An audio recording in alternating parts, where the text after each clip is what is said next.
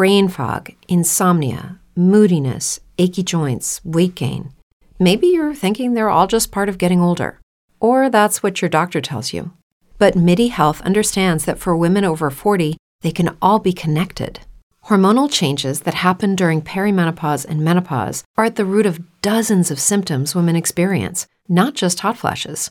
MIDI specializes in compassionate care for women in menopause. Their solutions are safe, effective, and FDA approved.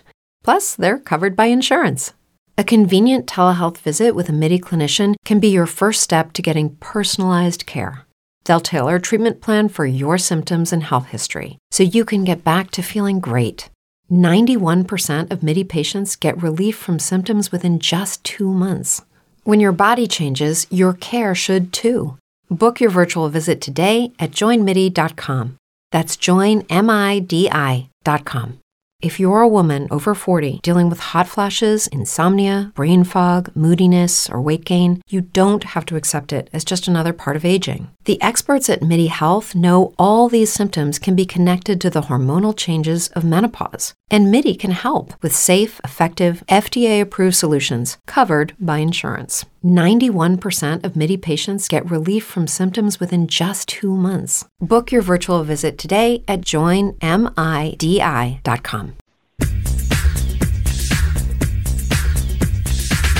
Hey, if you'd like to hear this show without ads and plugs interrupting, there's one thing you can do right now to make that happen, and that is become a PW Torch VIP member.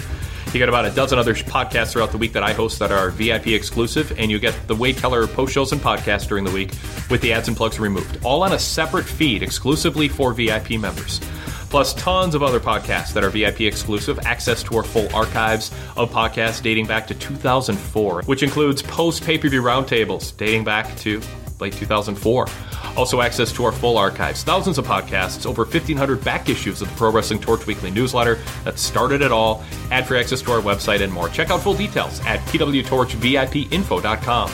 That's pwtorchvipinfo.com to get full details and then jump to our sign up form. It's mobile friendly, desktop friendly. In two minutes, you can be a VIP member, show support for us, and we'll give you a lot in return, including a streamlined listening experience on your iPhone or Android device with the ads and plugs removed. Go check it out, pwtorchvipinfo.com.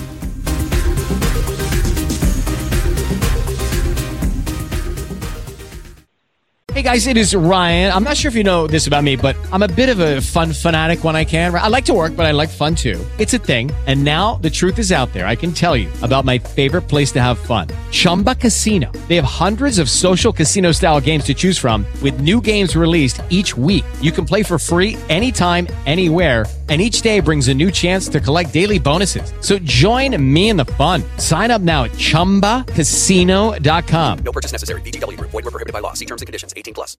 Lucky Land Casino asking people what's the weirdest place you've gotten lucky? Lucky? In line at the deli, I guess? Aha, in my dentist's office.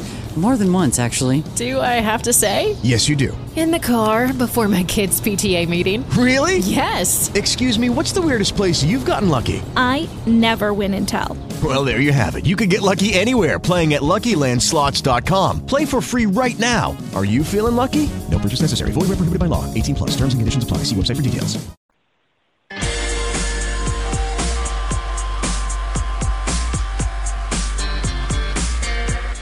Now, PW Torch and Spreaker bring you the Wade Keller Pro Wrestling Post Show.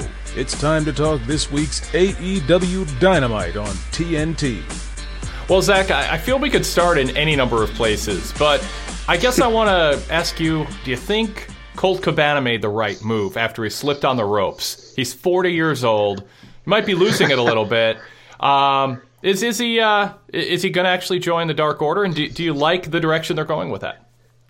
Yeah, I mean, yeah, I don't know if he, he should probably tweak some of his uh, his his in ring style as he's as he's on a, a quite the losing streak here. But yeah, I guess that's the point. And as far as like the whole story goes, I I kind of think it's it's working for me, you know, I, and it's in the right place on the card uh, as far as the Dark Order goes.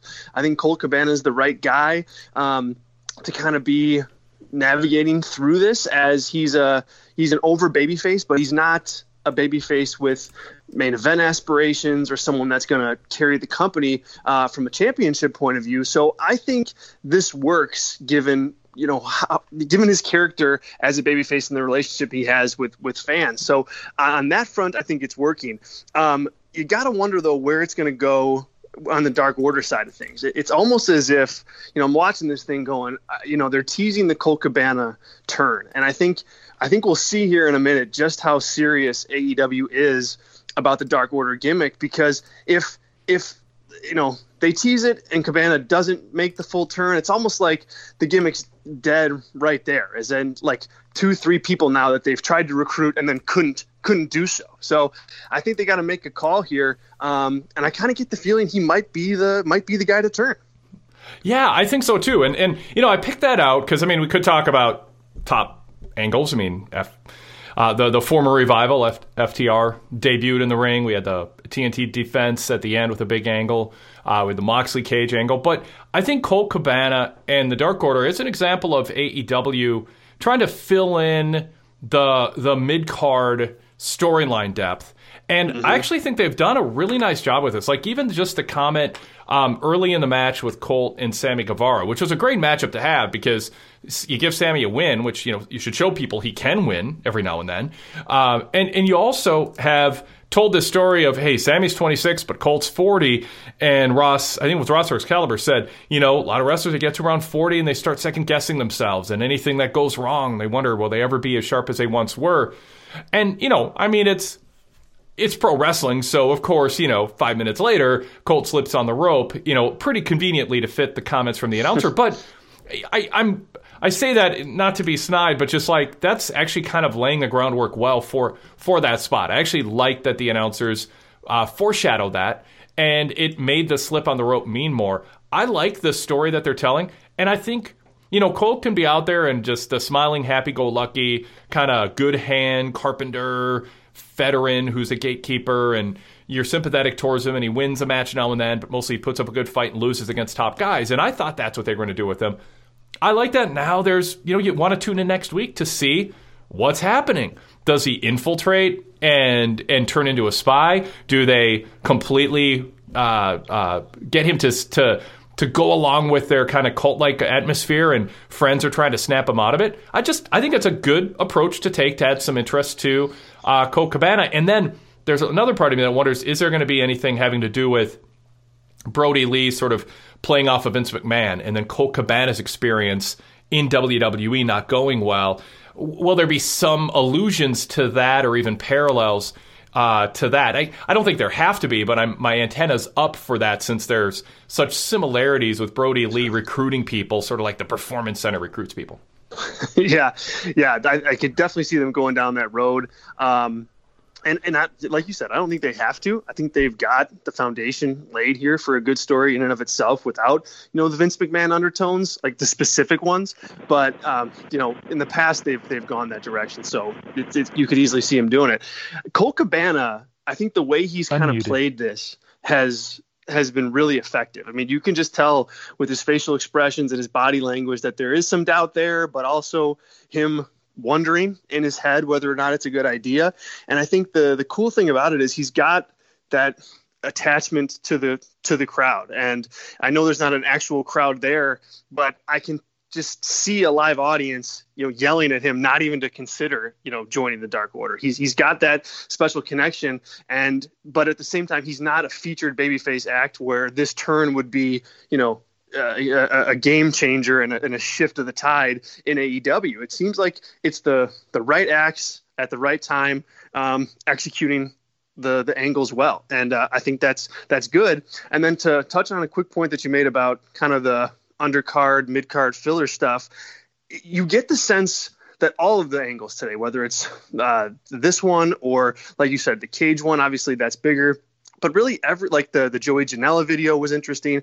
All that stuff, while all not main event level and not on that tier, it all felt important within the AEW ecosystem. And not everything's going to feel main event, but it all felt like something like, okay, I'm interested to see where that goes. And that's a really, really good start and not some and something that AEW didn't have uh, four or five months ago.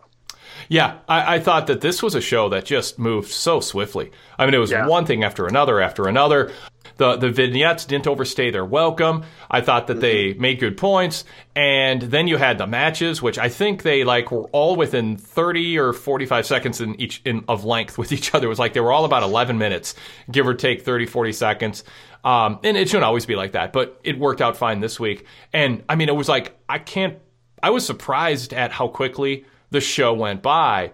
Um, and that isn't the be all end all. You can have a show that breezes by and doesn't build character, uh, hot shots, burns out some storylines, uh, whatever. You know, none of the, I don't think that happened in this on this show either. So the the show moved really swiftly by, and they just they were building characters, they were adding depth to the mid card, and then also by the way building up next week's show and uh, Fyter Fest and building up some of those matches. So I just thought this was a uh, a, a, a really good episode. Not a perfect episode. We'll uh, talk indeed. We'll talk about more of the segments, but um, I thought it was a, a really uh, a good episode of AEW Dynamite. I did too. I did too. And uh, you know, for the probably the last three four weeks, I, I haven't seen AEW Dynamite live, um, but I do watch Raw live every week as I as I cover it for for the website, and it's a stark stark difference when you're watching this two hour show. And I know Raw is three hours, but you know at about you know, it didn't feel like I was, you know, gassed out at, at the end of, of the two hours. And sometimes on that third hour raw going into it, you're just like, man, this, this is, it, this is getting rough. And, um, it, this flew by, like you said, and that's, that's a good thing. Yeah. I think raw conditions us uh, gets us in shape for a two-hour show seeming like nothing. You know, yeah, right. if, if, you run three if you run three miles on Monday, the two-hour run on uh, Wednesday uh, doesn't feel quite quite as uh, quite as much of a of a chore, I guess. So yeah, exactly. Yeah, so we, we can credit Raw's three hours for making AEW seem like it's just breezing by. Um. So anyway, I'm sure they would love that. yes. okay, round two. Name something that's not boring. A laundry. Ooh, a book club. Computer solitaire. Huh? Ah, oh, sorry. We were looking for Chumba Casino. That's right. ChumbaCasino.com has over 100 casino style games. Join today and play for free for your chance to redeem some serious prizes.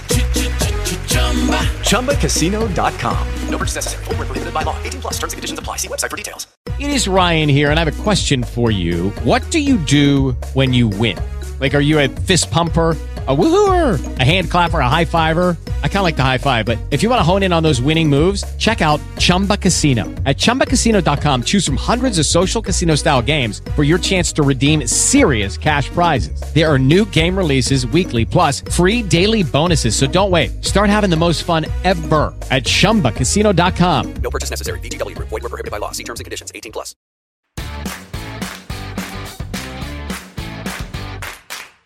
I'm Rich Fann, host of The Deep Dive with Rich Fann, a weekly part of the PW Torch Daily Cast lineup of shows.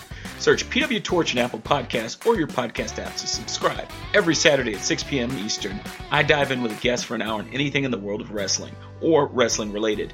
Want to hear about the influence of historical figures like Big Cat or Ernie Ladd? We got you. Want to hear about how crazy the Marine movies got? We are on it. No topic is too big or too small, so if you want to dive in with us, call in live or listen on demand and see the entire PW Torch Dailycast schedule at pwtorchdailycast.com.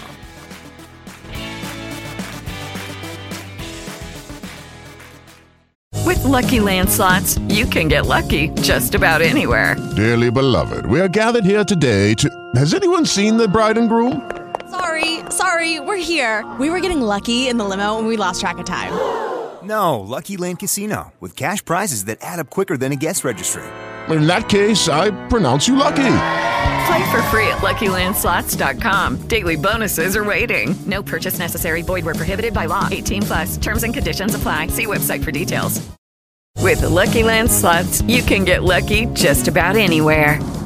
This is your captain speaking. Uh, we've got clear runway and the weather's fine, but we're just going to circle up here a while and uh, get lucky. No, no, nothing like that. It's just these cash prizes add up quick. So I suggest you sit back, keep your tray table upright, and start getting lucky.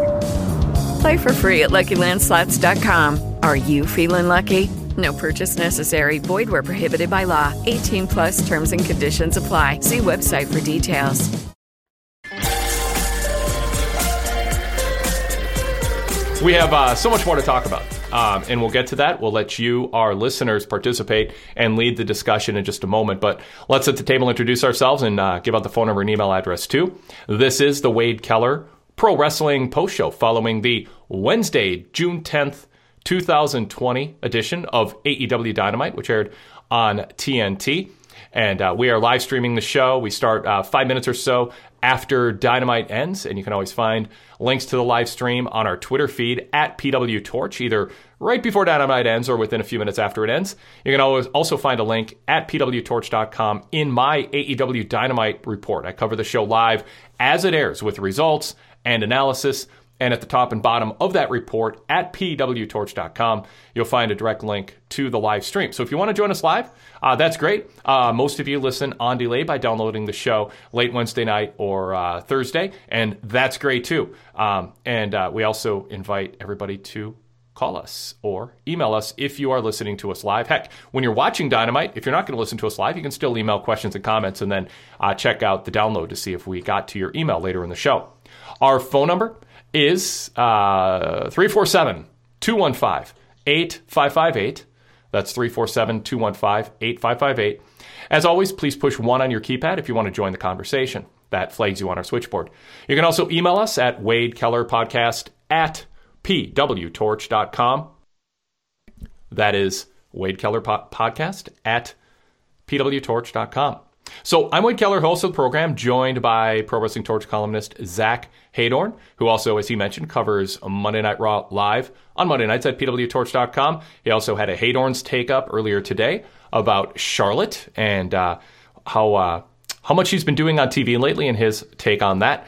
He also is the uh, the the, host of, I guess we'll call it the host of his own uh, VIP show. Uh, one of the, uh, I guess I do the solo Wade Keller Hotline, but most people do uh, uh, do, do programs with with two people. So um, I don't know. Are you the sole proprietor of On the Canvas?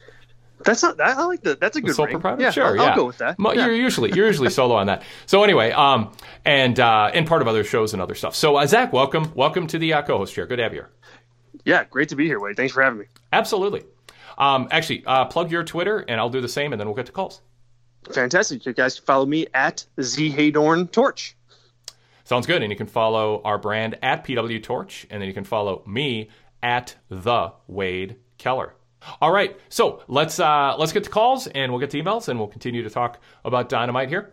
And we'll begin Fantastic. with area code uh, three two three. Uh, three two three. Go ahead, state your name and where you're calling from. Hi, Wade and Zach. This is Harry, VIP member from Las Vegas, Nevada. Hey Harry, how you doing? Is is uh, Vegas lit up yet? It started. It started last Thursday, and uh, it's still not at hundred percent. But now, some I I would say like forty percent of the casinos on the strip are open. So uh, some tourists are starting to trickle in, but uh, it's usually, it's not just Friday, Saturday that are, they're packed, and then the rest of the week it's kind of empty. Interesting. Yeah, yeah. a little less strange though um, than it had been for a couple months there. I'm sure for you. Oh, absolutely, absolutely. I was going and taking long walks on the strip on Mondays and Tuesdays, and it was completely empty. Now, at least, there's a little bit more of life. Yeah, the Bellagio fountains are on, so that's good. yes. Jeez. Um, yeah. Okay. Cool. Well, uh, what do you think of Dynamite tonight? So I, I really enjoyed the show. I love the observation that you guys were saying about how you felt the rhythm in the show and nothing overstayed its welcome, and it was really good. Yeah. I really enjoyed the tag team segment, and what I wanted to ask you guys is, when do you guys think we're going to get Young Bucks against FTR? Because we're all waiting for it, but it seems like they're going to let it be a slow burn with what they did two weeks ago and what they did today, which I'm loving, by the way. But now I'm like, are they going to wait until they have people in the arena, or are they going to do it in fi- on Fyter Fest? I, I it might even be delayed beyond Fyter Fest. I, I don't. I'm not sure. What What do you think, Zach? What's the timeline of when you think they'll do it, and, and how long is too long to wait, given how much they're building it up? Uh, Yeah, I, I mean, I think this has All Out written all over it to me. I mean, All Out is kind of their one of their signature shows of the of the year. Uh, they've got some time here to to milk it. And you know it's not too far into the calendar where you know it's overstaying its welcome. It's kind of like in that perfect spot. And i know that there won't probably won't be a shot for for fans to be there which which is unfortunate but you just don't know how long that's going to be. And for that reason I, I think if i'm them i'm looking at all out and i'm saying that's that's where we do this thing. And and i do i think they're re- i think it would be reasonable for them to think that they can have some type of a crowd uh, by all out um, I don't think they can pack you know Sears Center with 10,000 fans. Um, I, I, think that would be quite ill-advised at that stage um, for for you know obvious reasons. But uh, but you know New Japan announcing this week they're they're opening up with one third capacity. You know if, if they uh, I don't know you know I I haven't fully uh, fleshed out where I think, you know, what I think the timeline should be and under what circumstances I think fans should show up again. You know, we are not past the coronavirus, as Dr. Fauci said. Right. We are still in the early stages of figuring this thing out uh, with uh, the with uh, the stay-at-home orders lifting in, in lots of states. I think what's 14 states are peaking right now in terms of COVID cases. You know, we're still learning. There's going to be an ebb and flow, and there's going to be open the valve and then throttle it a bit.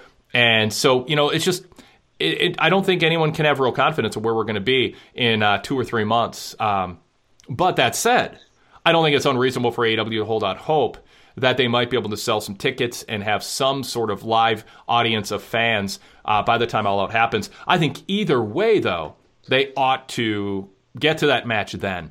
I, I don't think you want to stretch it out uh, where it's just obvious they're stretching it out because they want to wait till fans are in the building. And I think they can have a good match in the circumstances of Daily's place right now with the audience yeah. that they do assemble. With you know, I'm I'm told everybody in that building gets tested with actual tests, not just getting their temperature taken. And um, you know, those tests aren't perfect, but it's it, you know it's an open air venue. There's a lot of things that they're doing well to at least reduce the the risk, uh, not to zero, but they're reducing it greatly. And I think they can have a, a really good match there. Hey guys, it is Ryan. I'm not sure if you know this about me, but I'm a bit of a fun fanatic when I can. I like to work, but I like fun too. It's a thing. And now the truth is out there. I can tell you about my favorite place to have fun Chumba Casino. They have hundreds of social casino style games to choose from, with new games released each week. You can play for free anytime, anywhere and each day brings a new chance to collect daily bonuses. So join me in the fun. Sign up now at ChumbaCasino.com. No purchase necessary. VGW. Void were prohibited by law. See terms and conditions. 18 plus. With the Lucky Land Slots, you can get lucky just about anywhere. This is your captain speaking. Uh, we've got clear runway and the weather's fine, but we're just going to circle up here a while and uh, get lucky. No, no, nothing like that. It's just these cash prizes add up quick. So I suggest you sit back, keep your tray table upright, and start getting lucky. Play for free at LuckyLandSlots.com. Are you feeling lucky? No purchase necessary. Void where prohibited by law. 18 plus terms and conditions apply. See website for details.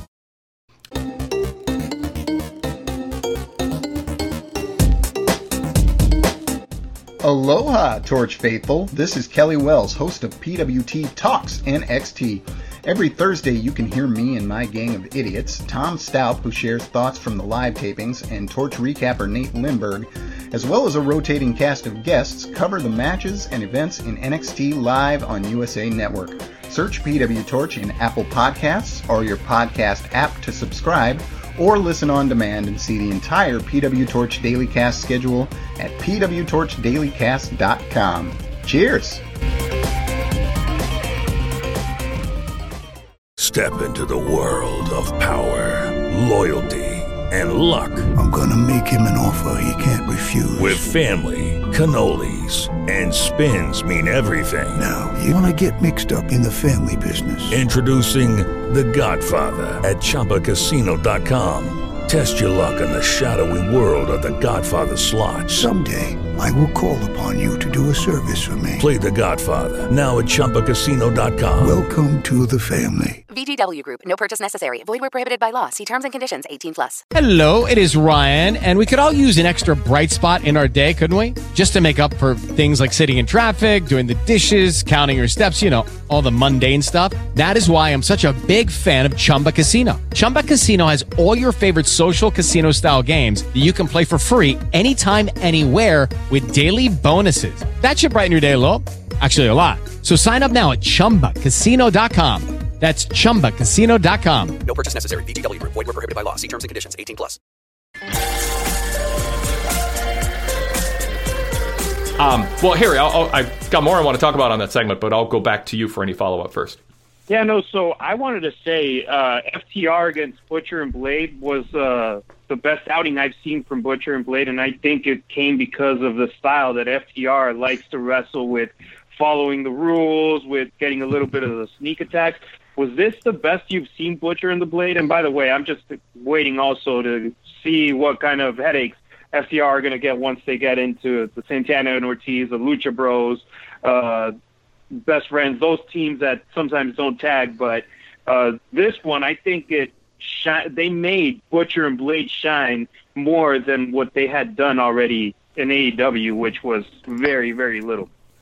Well, yeah, this was the best I've seen Butcher and Blade. Um, if someone Mhm. wants to remind me of a better match, I, I, I I'm willing to be, uh, I'm willing to stand corrected. But I mean, this was one of the uh, one of the uh, uh, 11 minute matches. I think there were five 11 minute matches on the show, um, and it was uh, it was really good. It was it was really interesting, Zach, how much like Ross was touting this style, Jericho was touting this style. I'm not saying they were like ganging up on the Young Bucks and Private Party and the type of um, you know, and other teams too, just the type of like all you know, all out uh, freestyle, damn the rules approach.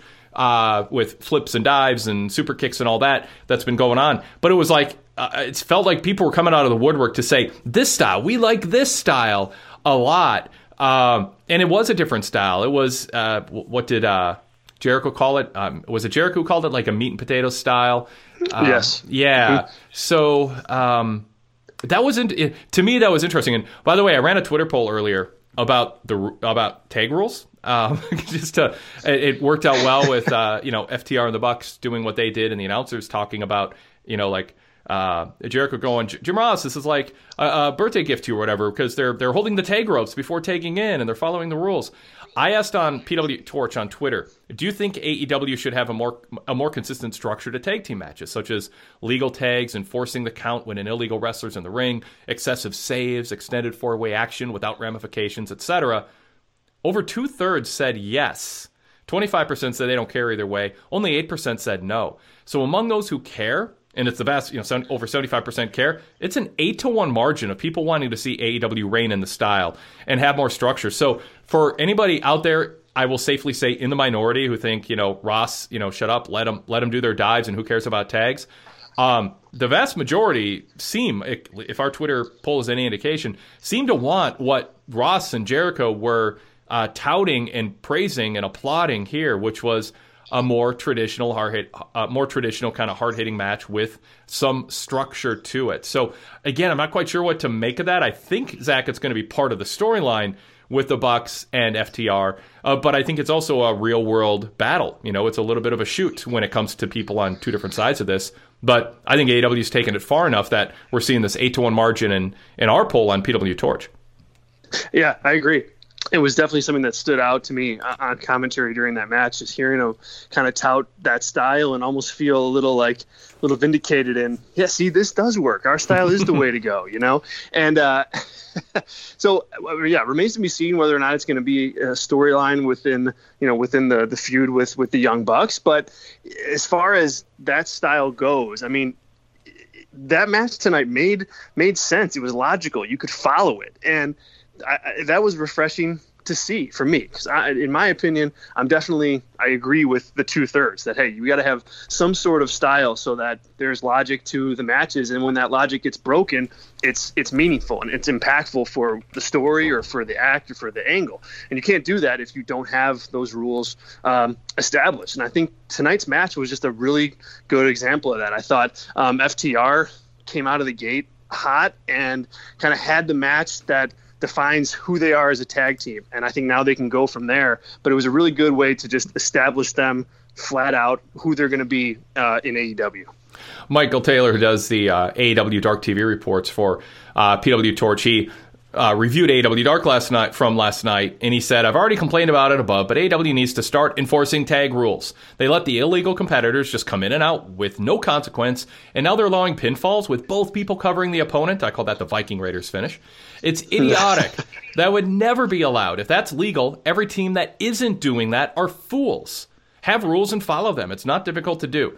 if you want to have rankings and other aspects that make things more sports like in the ring, then at least respect the basic constructs of tag team wrestling. And I know Jim Ross, if you're listening, he's he's cheering right now because um, he's been pushing for this, you know, for a year now, and pretty much every every AW tag match to this point.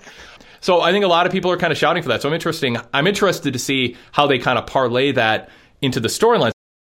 Hello, it is Ryan, and we could all use an extra bright spot in our day, couldn't we? Just to make up for things like sitting in traffic, doing the dishes, counting your steps, you know, all the mundane stuff. That is why I'm such a big fan of Chumba Casino. Chumba Casino has all your favorite social casino style games that you can play for free anytime, anywhere with daily bonuses. That should brighten your day a little.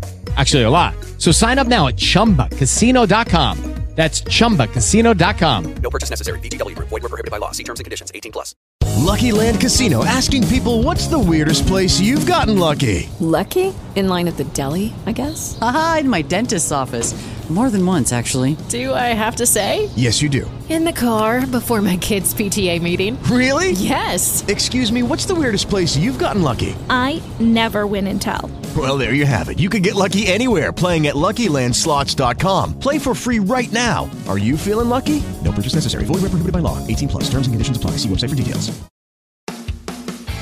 Searching for more great pro wrestling talk? Then join me, Jason Powell, host of the free weekly Pro Wrestling Boom podcast. Each week, you'll hear the latest news and analysis from me and my team at ProWrestling.net, along with other pro wrestling media members. Plus, the Pro Wrestling Boom podcast features long form interviews with notable names in the pro wrestling industry. Subscribe in iTunes, Stitcher, Downcast, and all your favorite secondary apps, or visit us directly at pwboom.com. Once again, that's pwboom.com.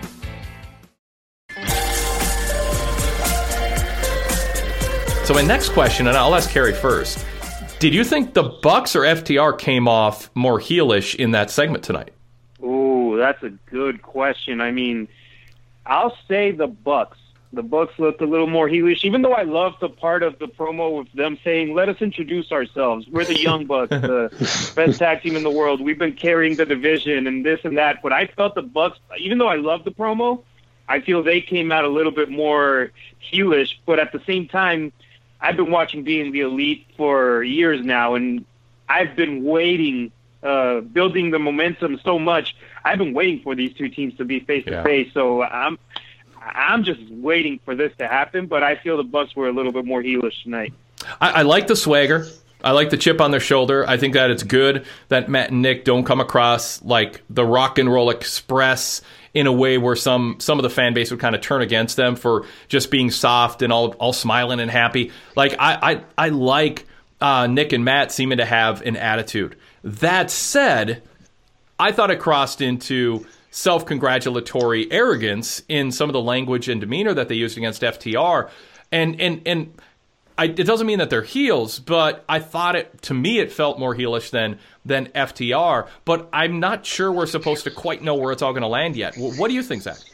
Yeah, I mean to answer the question, I think the Young Bucks definitely came off as as more heelish tonight in in this segment. But I think if you look back to FTR's debut, you know they were the more heelish ones in in in that moment in terms of how they just kind of Yeah. shrugged the Young Bucks off and and walked away without shaking their hands. And so I, what I think they're they're they're really going for here is just two alpha tag teams that think that think and believe that they're the best, and then those two tag teams are going to collide head on. And uh, for that reason, I liked the promo tonight. I, I liked a little fire from from the Young Bucks saying that, hey, look, this is we're, this is our company.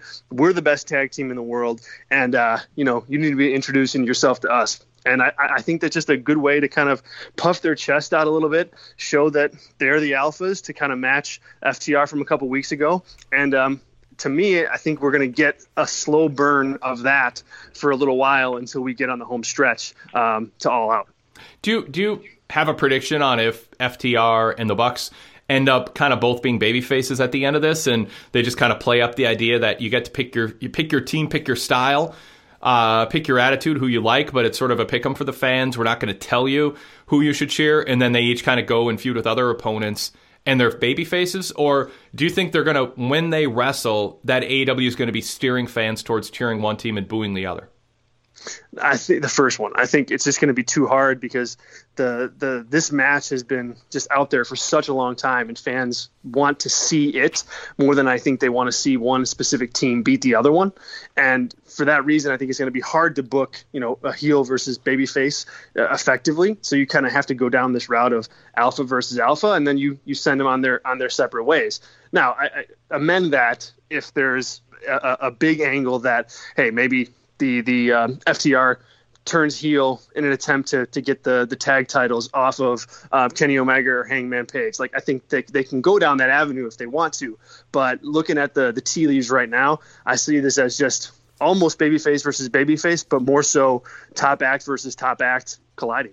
It was just good to see the Bucks seem like they're a full fledged part of Dynamite and a full fledged feud where they're not just part of the elite. They're not part of just a match that's just there to to show action they were like there to show their personalities and yeah and and like talk about who they are and for people who, I mean, I, it almost like to me, this was sort of what I expected week one, two, or three.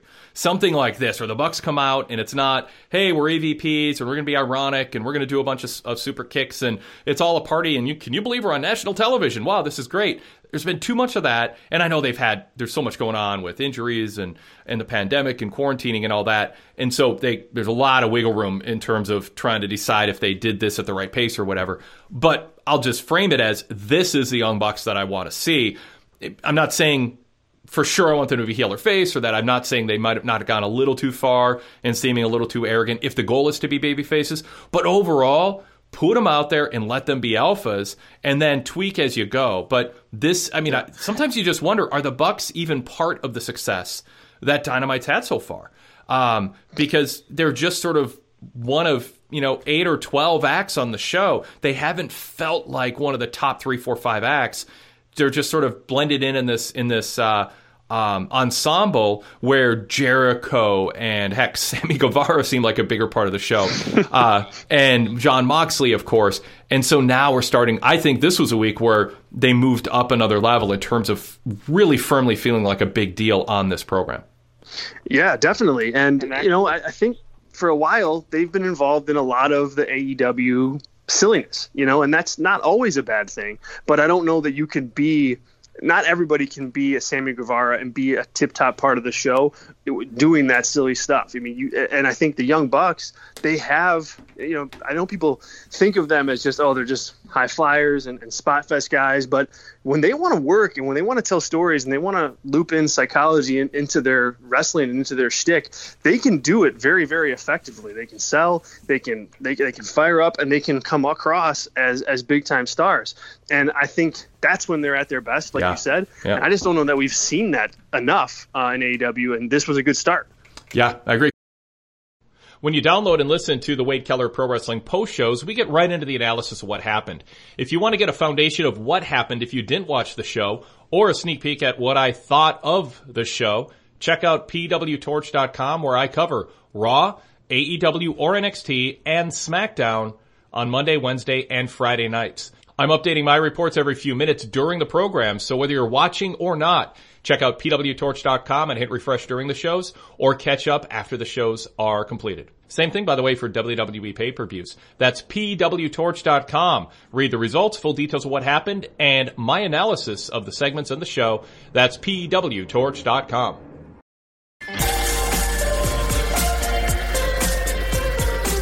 So go ahead, Harry. I was going to say from the EVPs, only Cody is the, is the one that we've seen shine in a bright way. Even though Kenny is a tag team champion, and that tag team, the one that has been the most prominent uh, member of it has been Hangman Page, who got ridiculously over with the crowd, and he's the one that the fans want to watch. It, it was incredible in Revolution. You had the Young Bucks, you have Kenny, and you got Hangman, and Hangman is the one that's getting the biggest reaction. So I feel like now is the time for the Young Bucks to get their share of the pie and have them go uh, start getting uh, more a more prominent role in the show. And I have a feeling that uh, the tag team scene is going to start getting those top bills in the in the pay per views coming up. Even though the heavyweight championship is the big one, I feel the tag team uh, scene is going to get even hotter with FTR against the Young Bucks, and then potentially another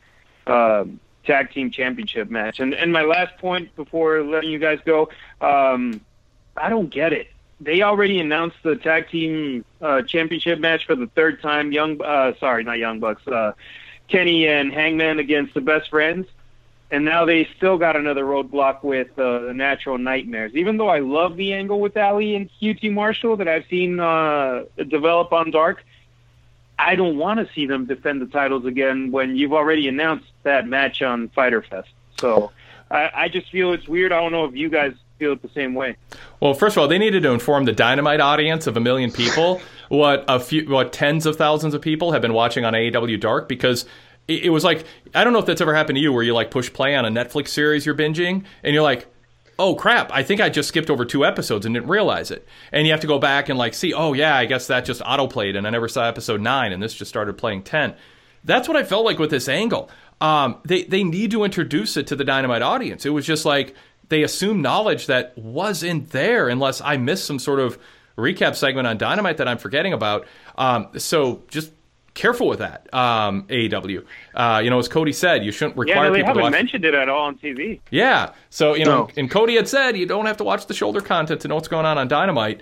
And I don't even think it was self-explanatory. I mean, the, the things that were going on in that in the dynamic of with those four in that promo, uh, it was like by the end you're like, so uh, Brandi's coming across as kind of having an attitude. Dustin's kind of heelish. QT's just like, I just want my girlfriend to be standing here. What's the problem?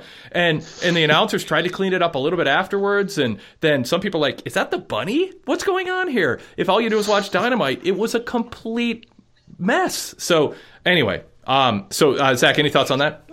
Well, I'm just glad I wasn't the only one that was confused. So because because I was, I mean, and I knew, you know, I'd watched Dark and understood the okay, you know, she's not she's with QT and that's fine, but I, I just was surprised at at how Dustin and uh, and Brandi acted towards him. It, it seemed just so out of out of character for for both of them Yeah. that it made me think like, okay, is this is this an angle? Like, are they going somewhere with it? And, and sure, I'm sure they are, but I, I just it felt out of out of left field in terms of how those two um, would act. I guess so. I'm, I'm glad I'm not the only one here, guys. Thank you.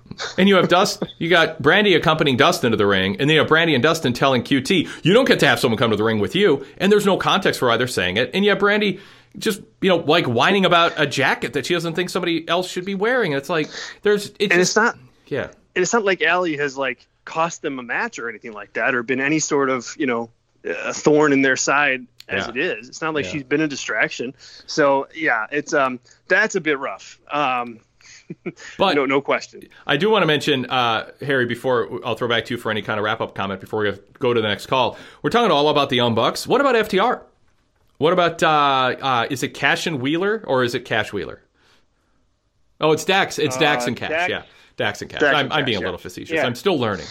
So So's Jim Ross. We all are. Oh, it's it's softball. I, I I don't even remember the old names, and I can't remember the actual names. I'm just like, okay, FTR. The two FTR guys. It's okay. Here's here's the code.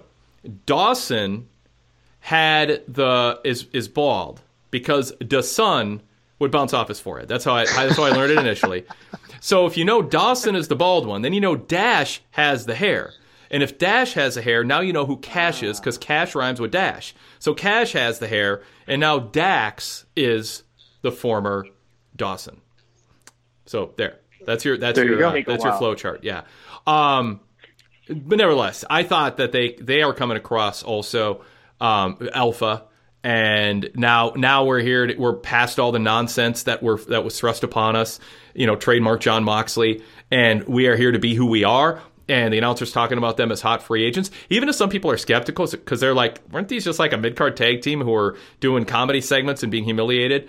I, I think the way that credible announcers like Ross and Schiavone and Excalibur are talking about them, it, you kind of have to take a second look at them now and say, okay, that must have been WWE nonsense because Vince doesn't like, you know, bald guys in black trunks unless he, you know, they turn into Steve Austin. And so I'm going to give these guys a chance, and then they can go in there and just show that they're you know badass uh, meat and potato style tag team wrestlers, and I think win fans over if at any point that uh, some fans, some viewers might be thinking, why are they making such a big deal out of this semi jobber tag team from that other group?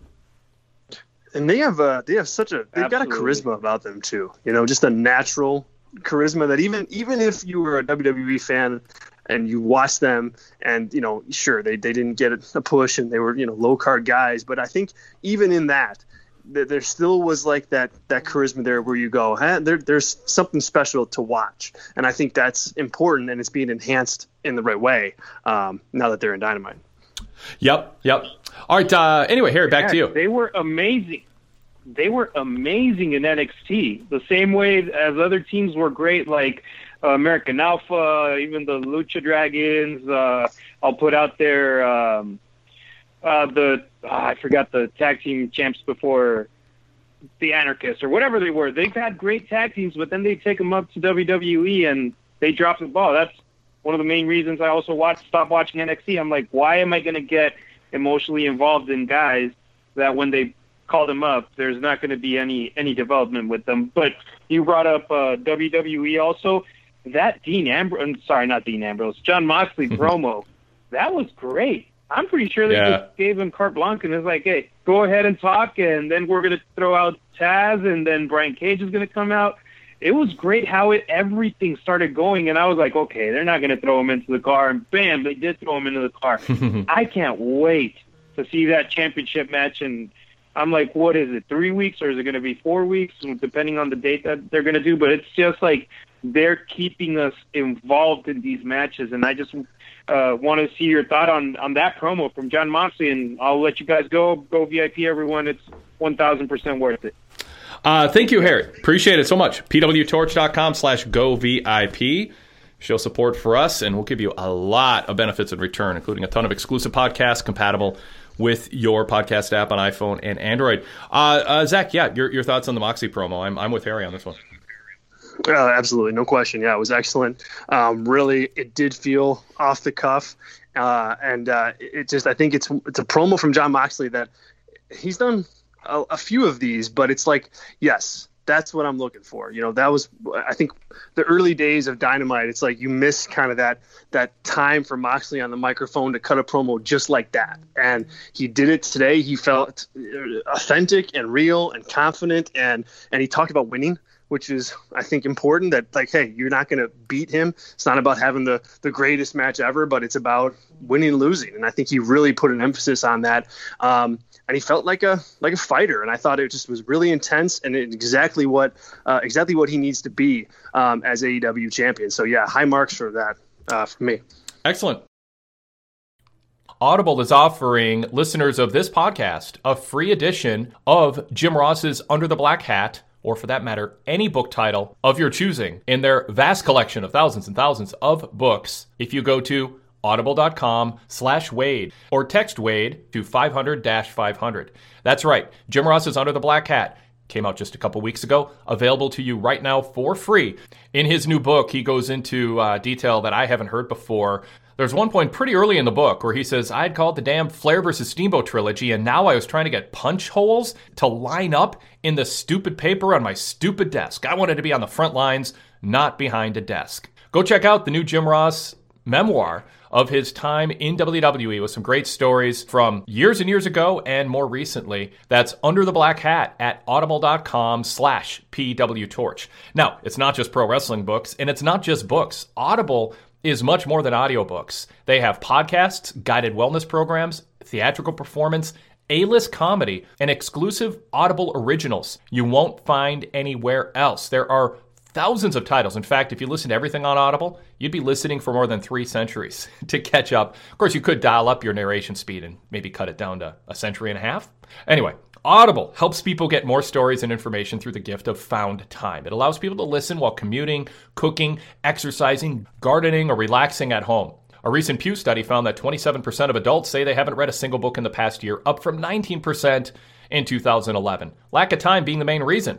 So, why not listen to your books and then you can, you know, tell your friends how many books you read this year. One of the non wrestling titles I'm listening to right now is Catch and Kill by Ronan Farrow about the Harvey Weinstein situation. And uh, it, it's a fascinating look behind the scenes at uh, power and corruption and denial um, within a news organization and the frustration that he had within NBC News trying to get uh, this story out. it's it's a well told story. It's fascinating and uh, kind of chilling. Also, I'm uh, listening to an Alfred Hitchcock biography. I've been watching some old Alfred Hitchcock movies in recent weeks as I've had more time at home and less time away from home, and I wanted to learn more about him and the movies he made. Whatever interests you this month.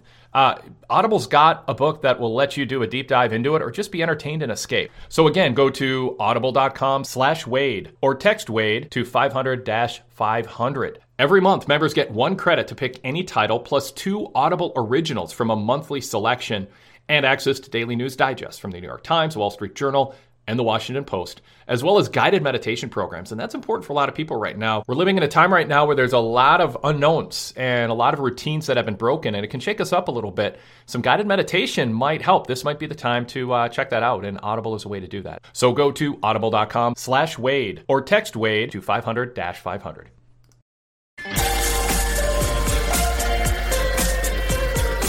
All right, let's go next to 847. Uh, 847, go ahead, state your name and where you're calling from. Hi, Eric from Chicago. Hey, Eric, good to hear from you. Yeah, what'd you think of Dynamite tonight? Yeah, I thought, uh, I thought it was a really, really good show. I, I enjoyed uh, most of it. Um, just, uh, I just wanted to um, give you a few thoughts. Just yeah. one little uh, negative on the, on the show. Um, so Matt Matt Hardy comes out and he comes out as normal Matt Hardy and he he's giving some advice to Sammy Guevara and I like that. I was like, oh, this is this is good. And then he starts his um back and forth character and that's where I just lost it again. I just have no uh no um I just don't really care to see that. But uh I thought it was a it started out good. If if Matt Hardy can stay a normal Matt Hardy and maybe give veteran advice to Sammy and they get a match out of it, I thought it would have been great. But then he goes and does uh, his little character thing, and since doing that, um, I really haven't hit, cared for him in AEW. What do you guys think about that? Uh, uh, Zach, what do you think of Matt Hardy playing regular Matt and Matt 2.0 and also uh, breaking into broken Matt the way Festus would sometimes snap when the wrong thing was said? Yeah, I, am with you on this one. I, I, it's just it comes off as a little too cute to me and, and, and unnecessary because I think at this point in in Matt Hardy's career, being the guy that he was out there confronting and having a real conversation with Sammy Guevara, like I think that's a character that can that can work for him at this point. And I think I, I watched the other stuff happening and sure, you know, you can get a chuckle out of it and and you know, it's fine for for that, but what's the what's the overall end game? Like where where do you go with it? And and and to me, it's just this never ending loop of of of more silliness that just doesn't doesn't have an end point. And I think it's just it's it's unnecessary basically. Like I think he's just better served being the guy, just the kind of the the wily veteran. Um, and and that's just that's fine. He's he's a good enough promo to make that work. Um, I just I just I don't get the other stuff at this point and don't see where where it's going to end. I think people would like some fr- some point of reference for what who Broken Matt is, who haven't been watching dating back to Impact and aren't on aren't on YouTube or, or social media all the time. Um, and I, I, AEW is it, it, can be dangerous if AEW assumes everybody's on on social media following everybody day to day, and that's a big granular part of their day, um, or that they're following things on a granular level day to day. I think you got to explain it on Dynamite. You know, don't assume that that the shoulder content um, is is that everybody's familiar with it. So, what is Broken Matt? Who is Broken Matt? And why why is regular Matt? You know, it's sort of like the the Kris Statlander alien thing. Like, is does Matt yeah. have control of the character? Does he do it with a wink and a nod, tongue in cheek, or does this does the second personality overtake him? It's like what we're kind of looking for with the Fiend and Bray Wyatt. And I just think you have to have answers to those questions, or you have to watch the character and at least sense they have an answer to that question, and over time you'll catch on. And this just sort of feels like, well, Matt wants to be the veteran sage of the locker room, but he also likes broken Matt, so we're just going to be cute and do both. Yeah. And if, if that's all it is, I'm against it. Um, is it going to kill AEW? No. But if it's something else, it hasn't come into focus for me yet. And so, yeah, I'm I'm I'm with you, Eric. I'm with you, Zach. Yeah, I also think too that if, you, if they stayed if they stayed in the just one lane, like even if that lane was the broken Matt lane, and there wasn't this switching back and forth, I think even that could be a little bit more effective because then it's you know yep. that's that's who he is, and they can go with that. It's the switching that that really gets me. I agree. Yeah, and and if you're gonna switch, you know, you can even have just a word that does it. Like if you say the word, yeah, it it it triggers him. Um, God, that was just done uh, recently in wrestling. Um, was it was it Lars Sullivan? Don't call me stupid. Like who who was there was some character. God, who was what was a wrestling character? Where like if you called him dumb, or maybe I'm conflating this with a like a drama series. I don't know, but like if there's just some if there's some trigger, I can deal with that too. But give me something. You know, don't just Right. make it seem like you're just kind of making it up as you go along because we're just here to have fun. Um, yeah, I, I, Eric, you were going to talk. But uh, yeah, I think I think that's what it is. You guys hit it right on the head. Um, it's that he's just uh, misplaced. Like I, I I don't know what to think of him. I don't know where he stands really. I guess you know. Uh, Yeah. that, I, I think that's what it is. Aside from the that it's I think it's sort of cheesy. It's just I don't know what where he stands. Like you said, going back and forth. I, I prefer him just doing um, one thing uh, and uh, us knowing where where he's going and um, or at least where uh, his character is. But I, I guess we we're just it's just it's just confusing. I guess that's why uh, it's I sort of don't don't care for it. But aside from that, I really uh, enjoyed the the whole show. Um, just our weekly reminder, guys. This guy Taz has was in front of in front of uh, all these wrestling companies for the last ten years, and uh, nothing was done with him. And now look at him. Look at this. Well, he's been a good color commentator. I don't want to. His- I don't want to yeah. diss Eric what he's done as a col- as a nice guy, chummy Well, color well- commentator. I mean, that's been good, but this is this is at Taz with the edge. Right. That I, I at Taz as the ECW Yeah. champ surprised me. I mean, I saw Taz back on the indie scene pre ECW when you know when he was doing the caveman gimmick, and and I knew him back then, and I did not see the orange, you know, uh, uh, ta- like uh, main event Taz with his shooter style thing. I didn't think he had that in him, and I didn't see it coming. And it is good, and I, I love seeing him do this again and doing it on behalf of Brian Cage and getting into it with Moxley. That's great. I love Moxley putting him over as a great talker, a great a great ta- trash talker too. I think Taz has to be loving this because I think this is sort of validation to him for maybe how he would have been best used all along. As good of a as, as it was always fun to spend time with Taz. You know, I mean, on for two hours on a podcast or two hours on color commentary, um, he, that personality worked. But this is a this is a this contributes to heat, and it helps get Brian Cage over. Um, yeah, this is a this is a good chapter for Taz in his career. I think. Uh, Eric.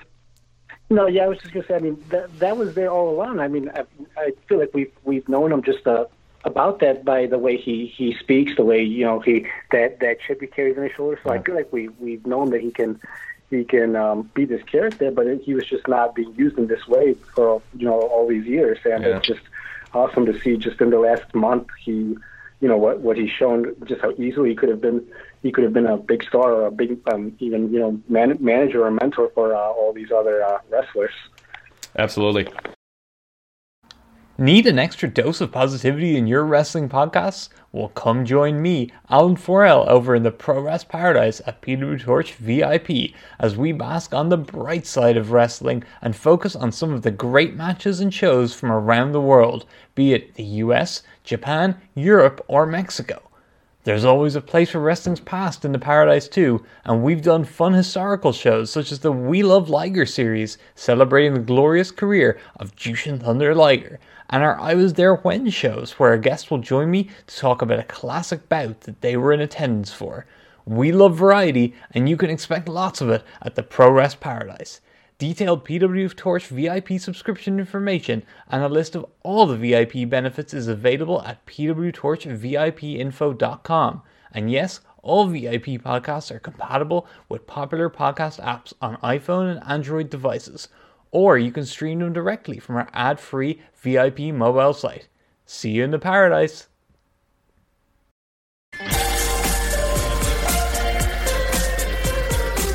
Anything else, Eric, for us? Uh, yeah, before I go, I just uh, um, when Cody came out today, um, it, it hadn't really hit me, and I know uh, some people have talked about this that you know he he um, might be disliked by some people, but uh, I think by him doing this run with uh, just beating um, all these up and comers and uh, getting the fireworks uh, going for him and uh, this, this big presentation, I can definitely see him becoming a even more polarizing figure, or even sort of a heel later on. I'm not saying it's a bad thing, but I can definitely see him um, I can definitely see people starting to dislike him in like the next few months. You know, as uh, we move ahead. Uh, what do you guys think about that? I'll take that offline and uh, um, go VIP, guys. Thanks. Thanks, Eric. Appreciate it. Uh, Zach, yeah, Cody is really interesting right now because I don't think everyone's figured out yet. Is he? Because what he's doing is admirable. He's having good matches in main events, defending a title, winning clean, um, being a good sport afterwards. The young wrestlers seem to appreciate that he's giving them this opportunity. He is coming across as this veteran who just happens to be in his prime and happens to be beating young guys he's giving an opportunity to. And in the main event, so he comes out to some pyro. Um, how is that heelish? And yet, you can spin it the other way and go, he's unself-aware of how he's coming across, and and that it is he is kind of putting himself out there as this big deal, and he is putting himself out there as the main event who's going to have this run, and I'm going to elevate what how people feel about me bell to bell, and there's a mix of insecurity and arrogance sort of on display with this master plan from an EVP. And I, I, think it's more the first than the second, but I'm hearing both, and I can't rule out that this isn't sort of meant to be more subtly than maybe some are interpreting it, laying the pavement for him to eventually be a heel, and it will unfold in a way where it all goes, oh God, now I see why Cody, in his own mind, has justified going heel because he did all this and people were still saying that about him. Uh, Zach, your thoughts? Yeah, I mean, if if if that's what the long term plan is, that will be a hell of a of a, of a heel turn. Because I I see it very much as the what you laid out in, in option number one, and I think sometimes it's hard to it's hard to remember, but you know this this is what stars do. I mean, he he is one of the biggest stars of the company, and I think I look at okay, you can have that opinion about him coming out with the pyro and, and beating beating some younger guys, but you know when you listen to that reaction to him when there's an audience, I mean, he gets regularly the biggest pops you know on the show, and so I, I think people see him just as that as the star, and I think yeah, he happens to be an EVP, um, but he's not a star because he's an EVP. To it's part of the reason, but he gets a reaction that that gives that push and that attention, that star attention, some some credibility and some um, some realism behind it. So I think everything jives. I think when we've seen this type of thing with with top people in, in companies uh, in the past it's been because hey they're getting pushed a certain way they're getting pushed to the top they're beating the young guys but they don't have the corresponding reaction that says hey no but they, this this is actually your your top star and that, that's where I think there's a disconnect and where you have some trouble. This this makes sense to me. You know, he's a big star. He goes out. He's trying to have a of a good run and establish the the TNT championship. I, I think he's beating these young guys, but I also think he's helping get them over in some ways too. I think Jungle Boy last week um, had a had a had a great week, and then um, oh god, his name yep. me tonight. Marq, Marq Quen, Quen yep. had a had a great night tonight too. So I, I, don't see it as him just rolling rolling through people. I mean, if you just look at wins and losses, sure that's what he's doing, but uh, to me, it's much more. He's establishing the title, working with some young guys, helping get them over, and and being the star that his company needs him to be. I don't think there's a lot of accidents when it comes to things Excalibur says on commentary. Uh, or all the announcers, but uh, some, sometimes you feel like they're going in business for themselves, especially JR.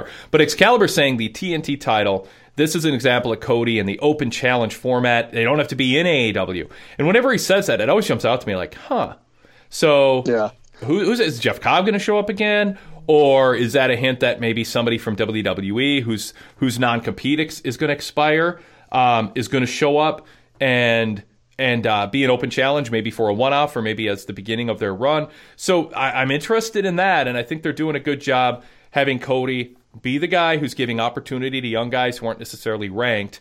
And it's an open challenge. Don't worry, everyone gets your turn. And now we get the kind of the first sort of uh, the heel who's been in the main event in Jake Hager saying, "Yeah, I want my shot at this title," and and building it up as on Fyter Fest elevates it beyond a, kind of a standard Dynamite TV title defense.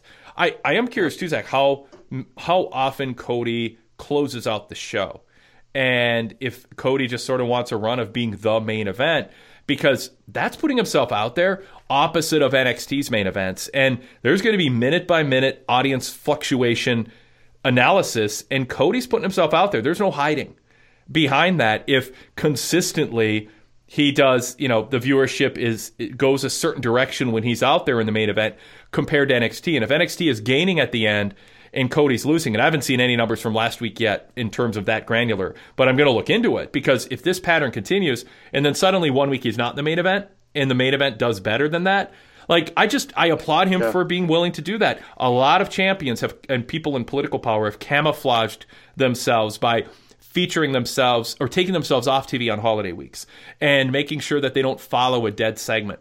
And you know, in, when in analysis during the Monday Night War, the quarter hour ratings, it was so much was put on that, but there were people who understood the game, which is if I want to make somebody look bad who's my enemy, I'm going to put them out there after somebody who consistently loses viewers, and I'm going to put a couple commercial breaks in the quarter hour right before them so that they have lost audience. And like those games were played, Cody's mm-hmm. aware of that stuff. He's very aware of the politics that are played.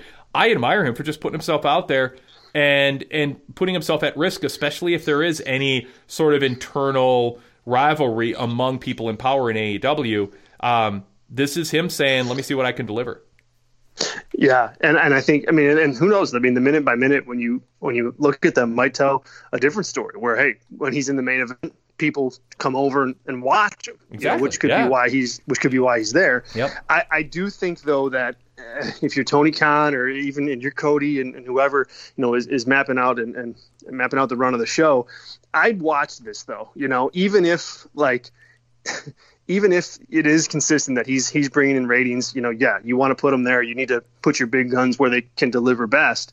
Um, at the same time, you have the AEW World Championship on the show too, and I think you don't want to have the TNT title overshadow, you know, the big prize, which is the AEW Championship. And so I I would work hard to uh, keep it in mind and toggle back and forth to make sure that you know that that AEW Championship doesn't get forgotten in the week to week title defenses that Cody's going to be making uh, in the TNT Championship division. I think by having the TNT title defended every week, it becomes different than the world title. And where I don't think one hurts the other because there's not a scarcity of defenses. The AEW world title, you got to earn it. And it's a big deal. Yeah, and it's true. not defended all that True. often. Where the TNT title, it's like, hey, Marq Quen can get a title shot. Jungle Boy can get a title shot in a way that pulls it down and says, this isn't the title only for people who have earned a world title shot. This is the everyday workhorse title. And so and I think you need to do that. Like to me, I'm an advocate for the secondary title should be defended differently. There should be something about it that is different, not better, not mm-hmm. worse, just def- definitively different. And so to me, Moxley being a fighting champion because he's defending on the pay per views or Fyter Fest type stuff makes that title seem like a big deal, kind of like a Brock Lesnar appearance in theory is a big deal because there's less of it. I, I like that. I would have been less. I, I I don't think like the TNT title being defended every week necessarily makes it seem more important because it just makes it seem more prominent because you see it more. But because there's so much of it, it doesn't feel in a way as special. So therefore, it's different in a good way. Yeah, no, I agree with that. I meant more from like the optics perspective of Moxley and Cody, you know, and giving Moxley the act as AEW champion, the, the opportunity to show it and be in that main event position. Yeah, kind yeah. Of more, more what I meant. Where it Yeah. feels like Cody's show and not Moxley's show oh, after right, after X amount of time. Yeah. And that's why it's Yeah, good to give Moxley a chance to cut the promo Right, right. and shine. Yeah. Some of pro wrestling's best podcasts are VIP exclusive, and you can go VIP and find out why we have been supported by paid subscribers for over 30 years with our exclusive top shelf content, including Pro Wrestling Torch senior columnist Bruce Mitchell with the Bruce Mitchell audio show. I usually host that program, although he has a variety of guest hosts with different themes and unmatched historical insight, but primarily providing insight and hard-hitting analysis and opinion on what today's news means. Also, The Fix with Todd Martin. Every midweek, Todd and I sit down for two and a half, three and a half hours with analysis of the latest TV shows and major events from WWE, AEW, New Japan, and many others. Plus, he'll keep you up to date on what just happened in the world of MMA, UFC, Bellator, and more, and what's coming up the following weekend. plus book reviews, reviews of documentaries, and so much more comprehensive coverage of the worldwide pro wrestling scene. And then the unmatched mailbag segment. This is one of the highlights of the week in the pro wrestling podcast world. I know I sound like I'm exaggerating, but this is great stuff. The, fixed listeners provide fantastic questions and Todd delivers every week. You will learn, you will think, and you will appreciate professional wrestling on another level when you go VIP. And that includes Bruce and Todd joining me for post pay-per-view roundtables following WWE and AEW pay-per-view events where we spend roughly an hour, sometimes longer, breaking down the pay-per-view. As soon as it ends, we are recording that podcast and within about 90 minutes, it's available for VIP members on our VIP exclusive podcast feed. All the VIP shows are available on popular podcast apps on both iPhone and Android. No ads, no plugs on the VIP exclusives, and we remove the plugs and ads from the free shows that also show up on the VIP podcast feed sometimes sooner than the general public has access to them. That's just scratching the surface. Go check out full details on VIP benefits, including retro radio shows from the early to late 1990s, our podcast dating back to the mid 2000s, back issues of the Pro Wrestling Torch Weekly newsletter, over 1600 of them, and so much more. Full details at pwtorchvipinfo.com. That's pwtorchvipinfo.com. Join the ranks of the most well-informed and most entertained pro wrestling fans with the best podcast lineup anywhere. Go VIP and get these shows with the ads and plugs removed also. A huge bonus. pwtorchvipinfo.com.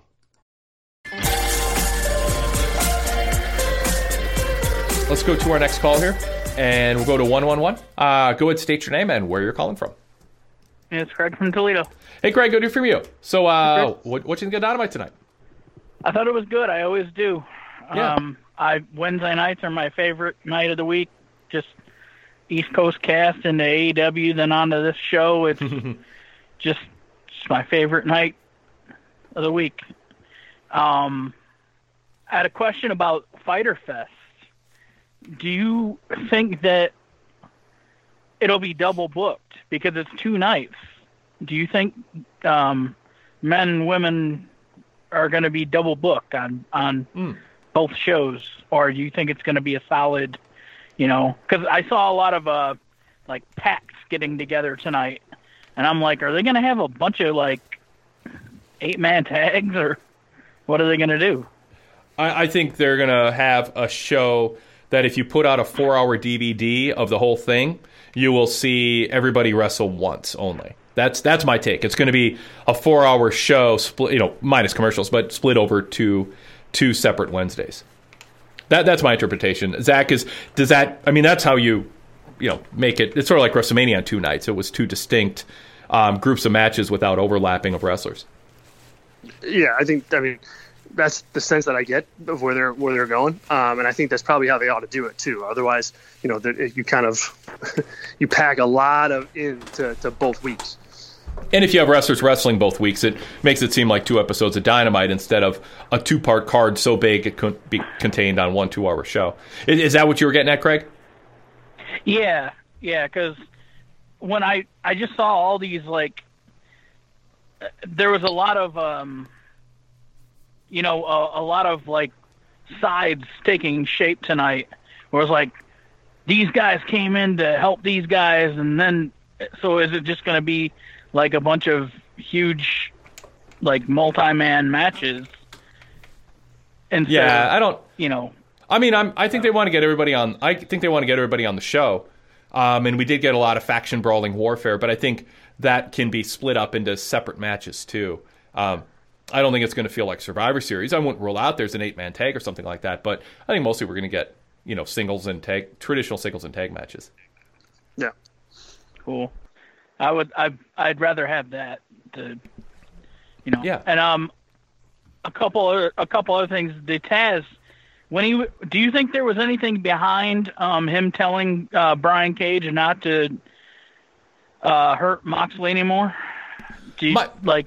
My my was take- that just like traditional?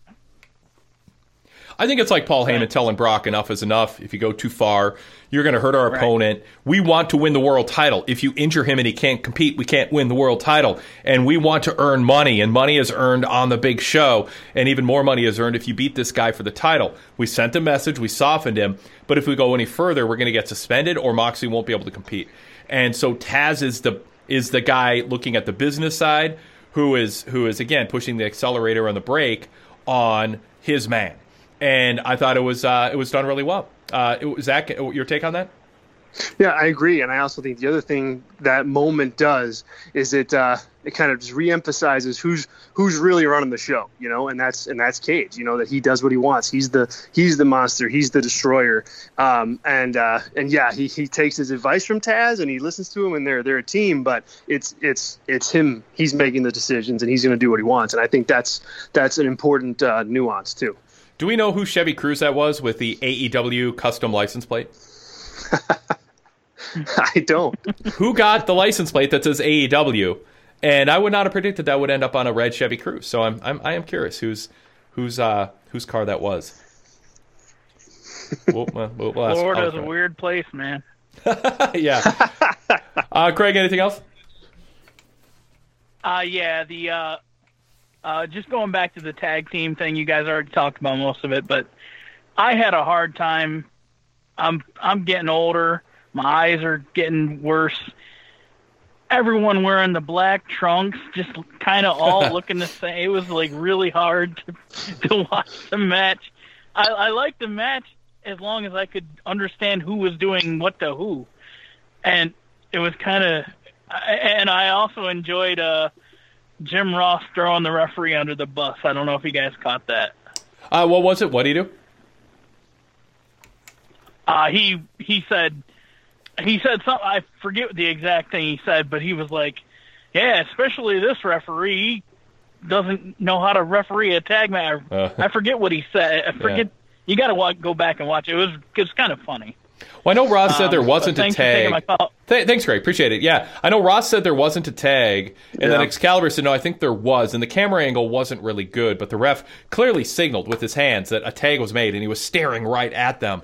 If Ross thought there wasn't a tag, but he just didn't see that there really was, that would be unfair to give the ref a hard time about that. But my other things might have been at work. Uh, Zach, your take. No, yeah, I, I do remember hearing that, and I, I, uh, I was like, yeah, I think that's a that's a point in the referee's column because there, I think there was a tag. You could hear it also. Uh, so yeah, yeah. Yeah. Um, what do you think of uh, Schiavone and Excalibur and, and the high energy, I don't know, first hour, give or take, of uh, Jericho on the team? I, th- I thought it worked. You know, I thought Jericho. I mean, I go back and forth on on his stick. You know, right now because I think on one hand I, I look at him and I'm like, man, you know, he could be a serious heel threat top threat in the in the you know the main event level championship scene and that he can be that guy um, and he's also the the leader of a, of a heel faction so just to hear him kind of yucking it up on, on commentary while while funny and while entertaining to listen to i don't know that it does the his act or the inner circle act a ton of favors. So on that side of it, I'm a little iffy. But on the actual commentary side, he he does a hell of a job in getting these angles over and getting the stars over. I mean, he he really finds the right thing to say about everyone in the ring, whether they're you know kind of a low card act or, or something more on the main event level. He he knows how to talk about them, and uh, he has credibility behind him where what he says means something. So on that side of I think he's really, really effective, and he gels well uh, with with the commentary team. I just uh, it just gets a little foggy in terms of how he acts there, and you know what he could and maybe should be with the inner circle. In times like these, the Pro Wrestling Torch newsletter back issue section, exclusively available for PW Torch VIP members, has become perhaps more valuable than ever. So many people are looking back at old wrestling events, whether it's watching great matches and great events from the past on ESPN or Fox, or whether it's diving into a streaming service such as WWE Network or otherwise. The Pro Wrestling Torch newsletter back issue section is a great companion. You can bring up the back issue from that date, covering that event contemporaneously, and read our coverage of the event and find out what we thought of it at the time. You can read about the build up to the storylines. You can read about the fallout, our roundtable reviews, my match reports, my star ratings. So many of pro wrestling's biggest events, including all of WCW, WWF, WWE, and ECW events over the years, covered in the Pro Wrestling Torch newsletter back issues, along with some great international events. So check out VIP membership and read about past events, our coverage of past events, along with Torch Talk interviews dating back to the late 1980s with some of pro wrestling's biggest names and cover stories and behind the scenes details and hard hitting editorials. The PW Torch back issue section is currently covering the Monday Nitro reboot with Vince Russo and Eric Bischoff getting a second chance. You can read about how that didn't go well pretty much right out of the gate eh, on a week by week basis as we post new back issues from 20 years ago this week in both PDF and all text format. Gain access to over 1,500 back issues as soon as you go VIP, dating back from the late 1980s through this past week. That's pwtorch.com slash go VIP to get details and sign up. That's pwtorch.com slash go VIP.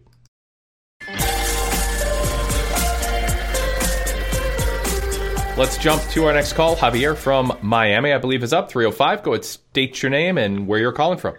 You just stated it for me.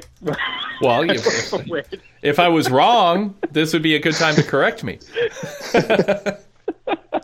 no, you were right. All right, cool. Uh, Good. Hey, Zach. Hey, Wade. How's it going? Hey, Javier. Good to hear from you. Uh, the uh, what uh, Craig was referencing was uh, uh, at some point in the match there was some cheating going on, and uh, uh, I think it was Excalibur said you can't call it if you can't see it, and uh, Jr. mentions this, and and this ref doesn't see much. Ah, okay.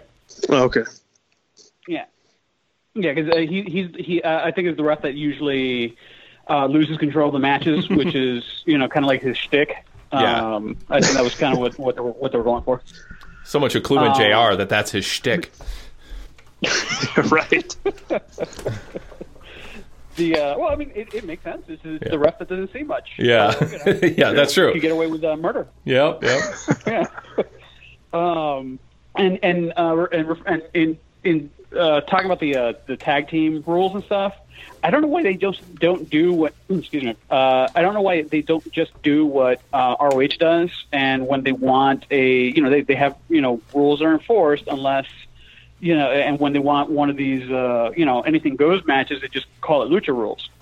So I Yeah. mean, they're they're they're matches that you can have, and if you make you make that like a regular occurrence, that you know th- this match is not going to have any tag rules. We're just going to go do you know nothing but but combo moves, you know, to pop the crowd. But when you're but then have matches where the rules matter. And and lucha rules and Texas Tornado rules are different also. I mean, there actually are like specific rules for lucha tags where you don't need a tag if a wrestler is outside the ring and then the other one can be legal. And just whatever they do, I think people just want structure. They want explanation. They want consistency.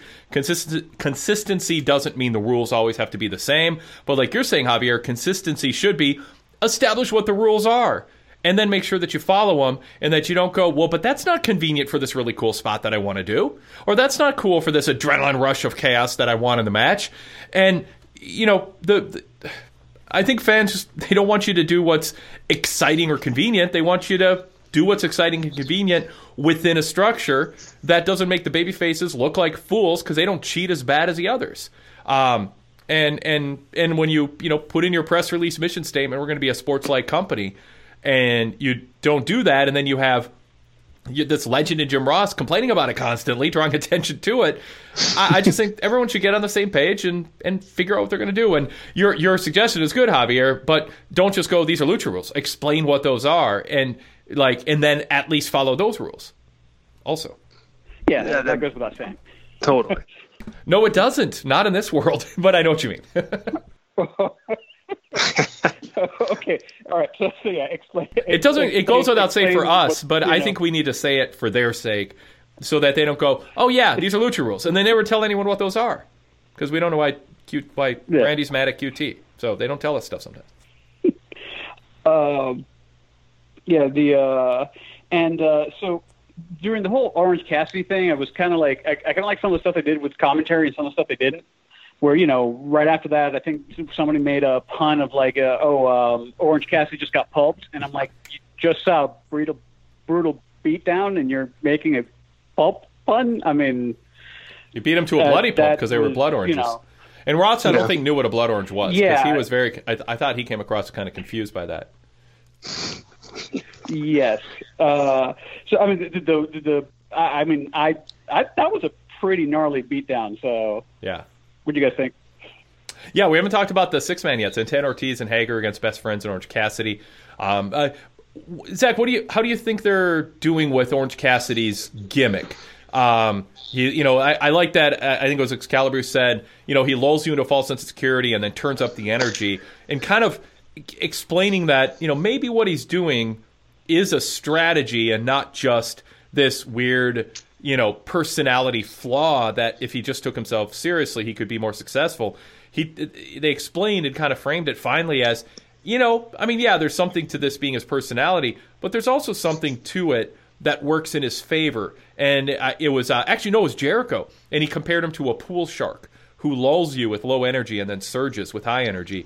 Um, so give it, leave it to Jericho to kind of fill in that. Um, but yeah, are you for or against the way that they're featuring Orange Cassidy and, and Orange's gimmick in general? No, I'm for it. I'm for it. I think, and uh, yeah, that's part of what I was talking about uh, Jericho on commentary earlier on in the show. Like that's a great example of that. Just being able to just connect those dots is is important, and I think it really helped frame the the Orange Cassidy character. If you were someone out there who who just doesn't doesn't get it yet, and I thought it did a good job of, of putting him in the, in the right light. Yeah, he he works for me the the way he's going right now. I think he's able to. Uh, you know, not. I don't think every, anybody could pull off that gimmick either. I think he really, he really works it well, um, and he can fire up at the right time when he's in matches and he's doing his moves. It, it feels like he's trying to win, um, and I think that's that's important. He's not all just fun and games. Um, and I thought tonight uh, in the, the tag match he, he was just fine, and I thought he really you know sold that beatdown well. I mean, there's a lot of a lot of sympathy there uh, for that character in general, and then to, to see what they did to him. I mean, obviously there's not going to be any fans probably when when Jericho and Orange Cassidy face off, but that to me I, I would sense a hot hot environment coming out of a of an angle like this because of the just the, the groundwork that Orange Cassidy has done for the last few months since since uh, AEW came into existence to kind of just keep building himself up as a as a babyface guy, and so it works for me definitely. Do you have a problem with uh, um, Cassidy leveraging Ortiz's shoulders down and getting an upset win? Uh, first, you Zach, and then I'm curious for Javier. Yeah, I don't know. It didn't bother me one way or the other. I thought like you could have made the the the heels more if you had them win the match and then beat Cassidy down. I think then that really puts a stamp on wow, Orange Cassidy has a lot to overcome here, and we kind of got half the outcome already with he, he got a win over the inner circle so you don't you already kind of have that in your in your back pocket so if it's me i would have booked it the other way but i don't know that it i don't think it derails the angle at all Yeah, Javier. I, I, kind of like it, like the uh, the idea that he's got their, you know, he's got their number and, and finds a way to win, and and they're not, they're not like uh, supremely, uh, you know, su- you know, like oh wow, he beat them. It's more, you know, he he out he outmaneuvered them, he out thought, you know, he he out wrestled them essentially.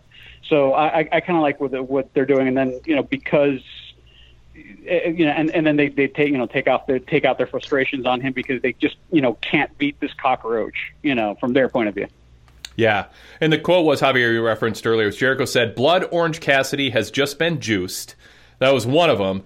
And the other is uh, uh, Excalibur said, Inner Circle has literally bashed Cassidy to a bloody pulp. God. yeah, Pun that, that was that was the one that bugged me a bit because he was making a, a, a joke after you know this you know he's bleeding out of the ear and instead of like one you know you know worrying I'm like hey you know come on you know Yeah. you Yeah, just saw that's what the something pretty in. brutal and you're kind of like killing it with a joke so Yeah, Yeah, I thought it was a little little save it for you know save save funny lines for comedy. Don't don't do it because I think it did dampen the the intensity and the heat that yes the the uh, intense beatdown had going for it. Otherwise, Yeah, and, and I did want to give uh, uh, Jim Ross credit because later on in the show, uh, and this sounded very ad libbed, uh, he mentioned, uh, "Oh, we're we're going to try to get uh, word on his on on his condition, Yes. or you know, or at least we're going to try to." Yep. Um, Yeah, you know, to, was to good. sell, you know, to sell it afterwards. So yeah, Yeah. And, and it really sounded ad libbed because he kind of like you know uh, tripped over his words a bit. So you know, uh, I, I thought that was a good. Uh, that was a good catch by him, so that you know to, to, to sell that beat down because you know they had moved on to the next match already, and they were like you know calling it as normal. So Yeah, yeah, absolutely. I, I picked up on that too, and I always like that. Mhm. I, I like when you do an angle and you expect people to take it seriously. You got to follow up on it, and and you know, as if it were real. You know, what would you be doing if something real happened? And if you know somebody got injured during a basketball game, you'd be like, we're going to update his condition later. You know, I mean, so just as much as you can inject that sense of if people are acting naturally. Uh, if this were real, how would they be acting? And certainly the lead announcer saying we're going to have an update on this poor guy's condition after that beatdown uh, is a way to do it. And I don't mind Jericho with a bag of oranges. I mean, I guess I wish it hit a little bit better when he finally swung it.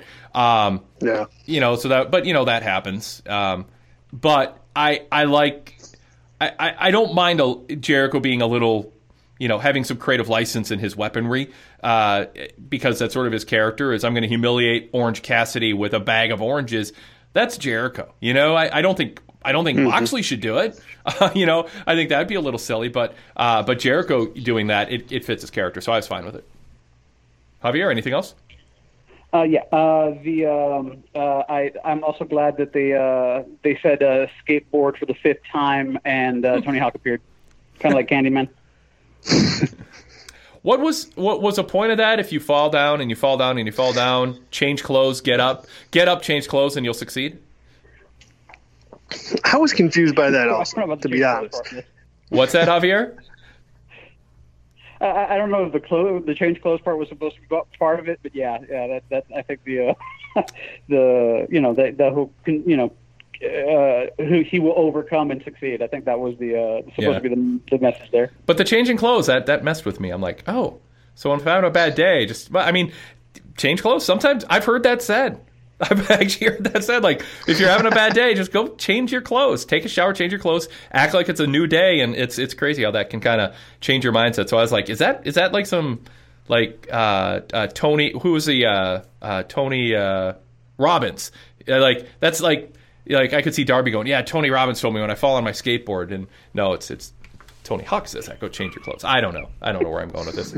Anyway, That that was that was something that I actually noted that I that I wasn't wasn't high on uh, from the show was that particular video segment. I've liked the Darby Allin stuff Yeah. uh, all the way through, but this this seemed like kind of a, a deviation from his usual character. Like I like the dark the dark stuff and, and like the the different dark color schemes that he used and I like the fact that he didn't like outright have to show like yeah I'm the guy that you know if once if I keep falling and I keep falling and I keep falling I'm gonna get back up I'm the scrappy underdog and I thought Yeah. that was kind of the the the shtick tonight of the video and I, I just I like the other character better so I hope they don't continue down this path with him or I hope he doesn't continue down this path I think he can be a bigger star the other way even I, I would have expected Darby to just diss Tony Hawk. Like, you're a celebrity, Yeah. dude. You cashed out. You're a sellout. What do you, you know, like, I mean, so I don't know how you pull Your that games off. but- yeah, and I don't know if they're going to get Tony Hawk to show up to have the skateboarding guy on this national TV show on TNT diss him. So you know, maybe they had that idea, and Tony's like, "No, I don't want, I don't want to do that. That's bad for my brand. Darby's cool. I want him to think I'm cool. I don't know, but yeah, it felt a little off-brand for me too.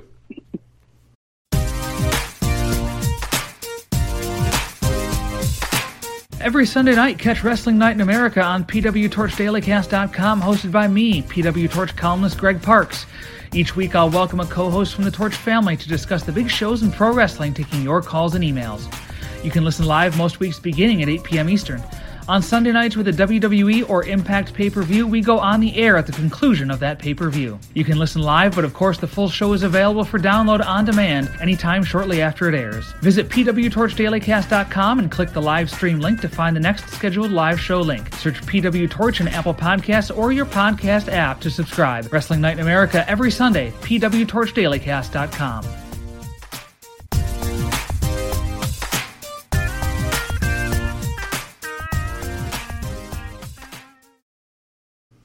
Uh, Javier, anything else?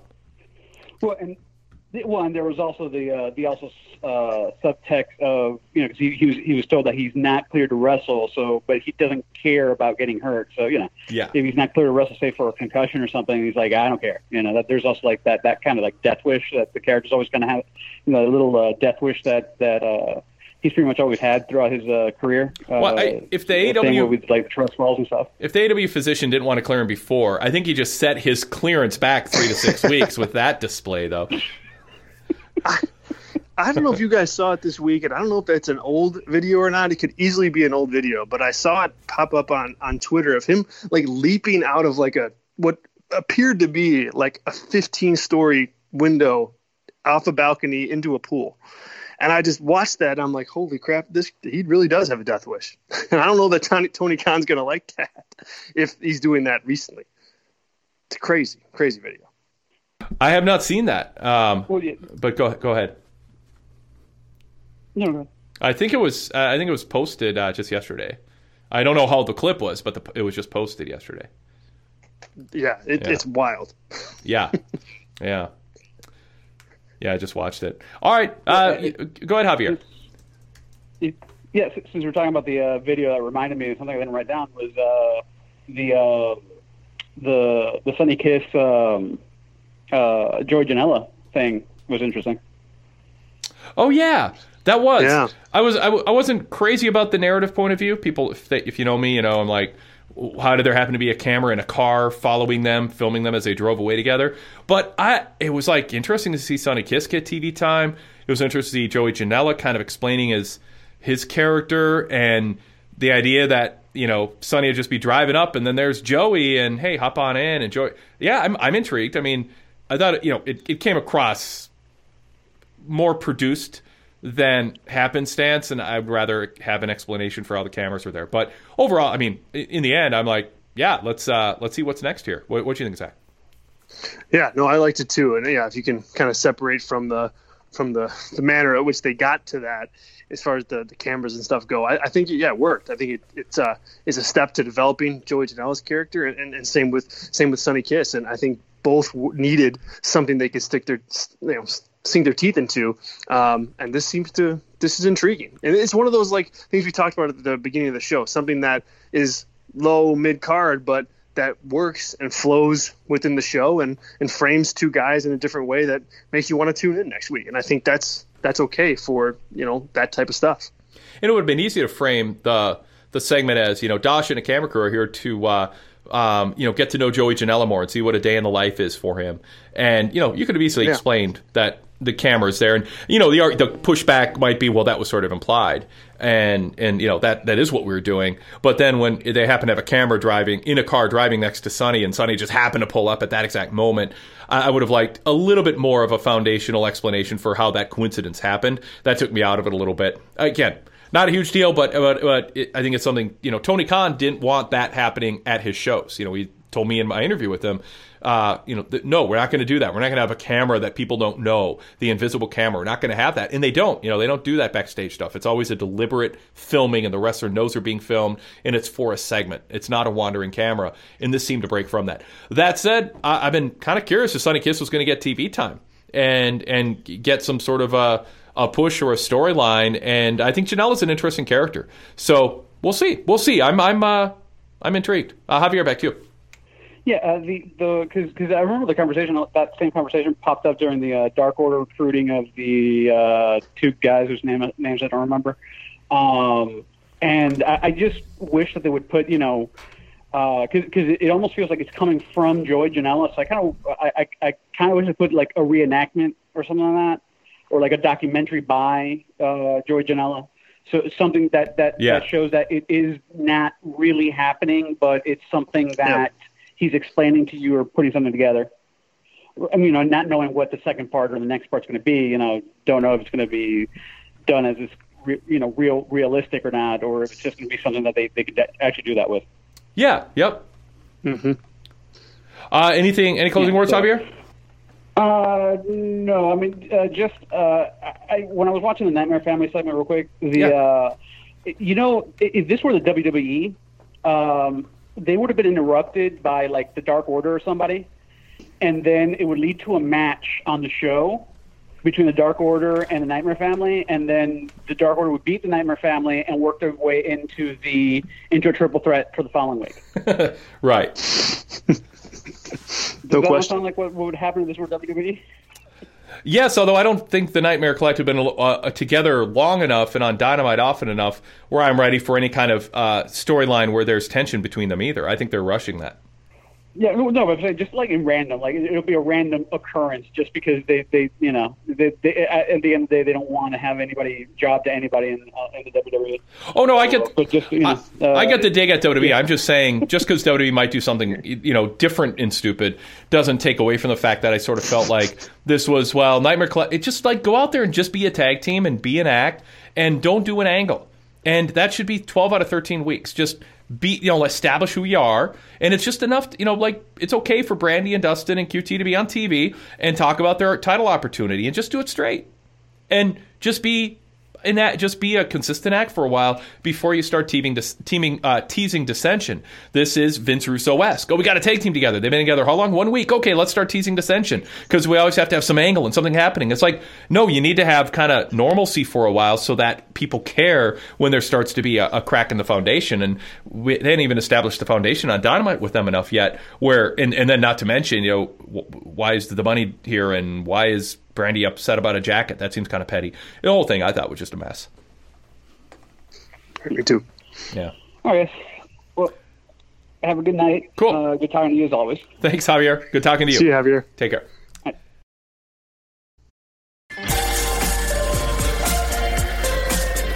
Let's go ahead and uh, jump to the mailbag. Actually, before we do that, uh, Zach, talk about your uh, VIP podcast uh, and uh, maybe mention your Twitter again. And, and Yeah, actually, yeah, uh, talk about the Charlotte column. Talk people into clicking on that.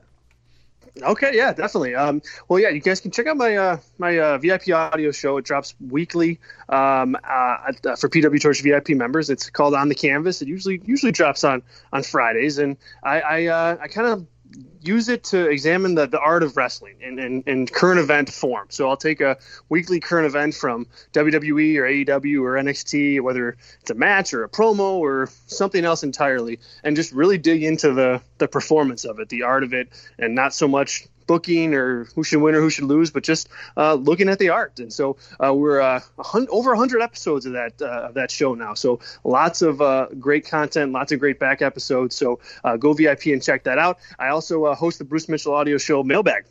I'm on a week to week basis, um, and we just hammer out and, and really just kind of college lecture through a variety and diverse mix of, uh, of of pro wrestling topics. And and Bruce is great off the cuff um, and just can really dig in and give some really detailed. Uh, perspective on uh, every topic that we have. So uh, that's a that's a must listen every week as well. So you can get your questions in if you're VIP members. Ask Bruce Mitchell um, at gmail.com for that. And then yeah, on the on pwtorch.com today, uh, my column dropped on Charlotte. Um, just kind of taking her taking a look at uh, what she's been able to do for WWE throughout the last you know two three weeks, really since the the Becky Lynch announcement. So it's rooted in kind of examining what she's meant to the company. Um, you know, in the onset when she kind of made her debut and what she's been for them and how they've kind of gone back to that well and gone back to that comfort zone um,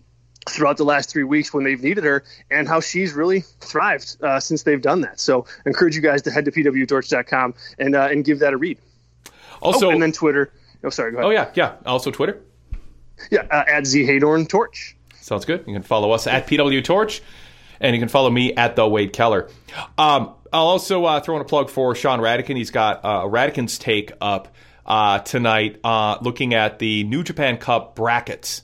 Um, so who will rise and fall during the tournament? His take on that. So um, you know you can uh, get your news a lot of places, but there's some uh, some good good analysis and perspective and uh, and context uh, provided by the PW Torch team. So check it out, pwtorch.com. All right, let's go to email. And uh, we got a lot here. If it's covering a subject we've already covered, um, I might uh, skip over it. But uh, we'll start with uh, Bassett from Pakistan says, Hey, wait, hope all is good. I really love the episode tonight, especially the opening and the vignettes throughout the show.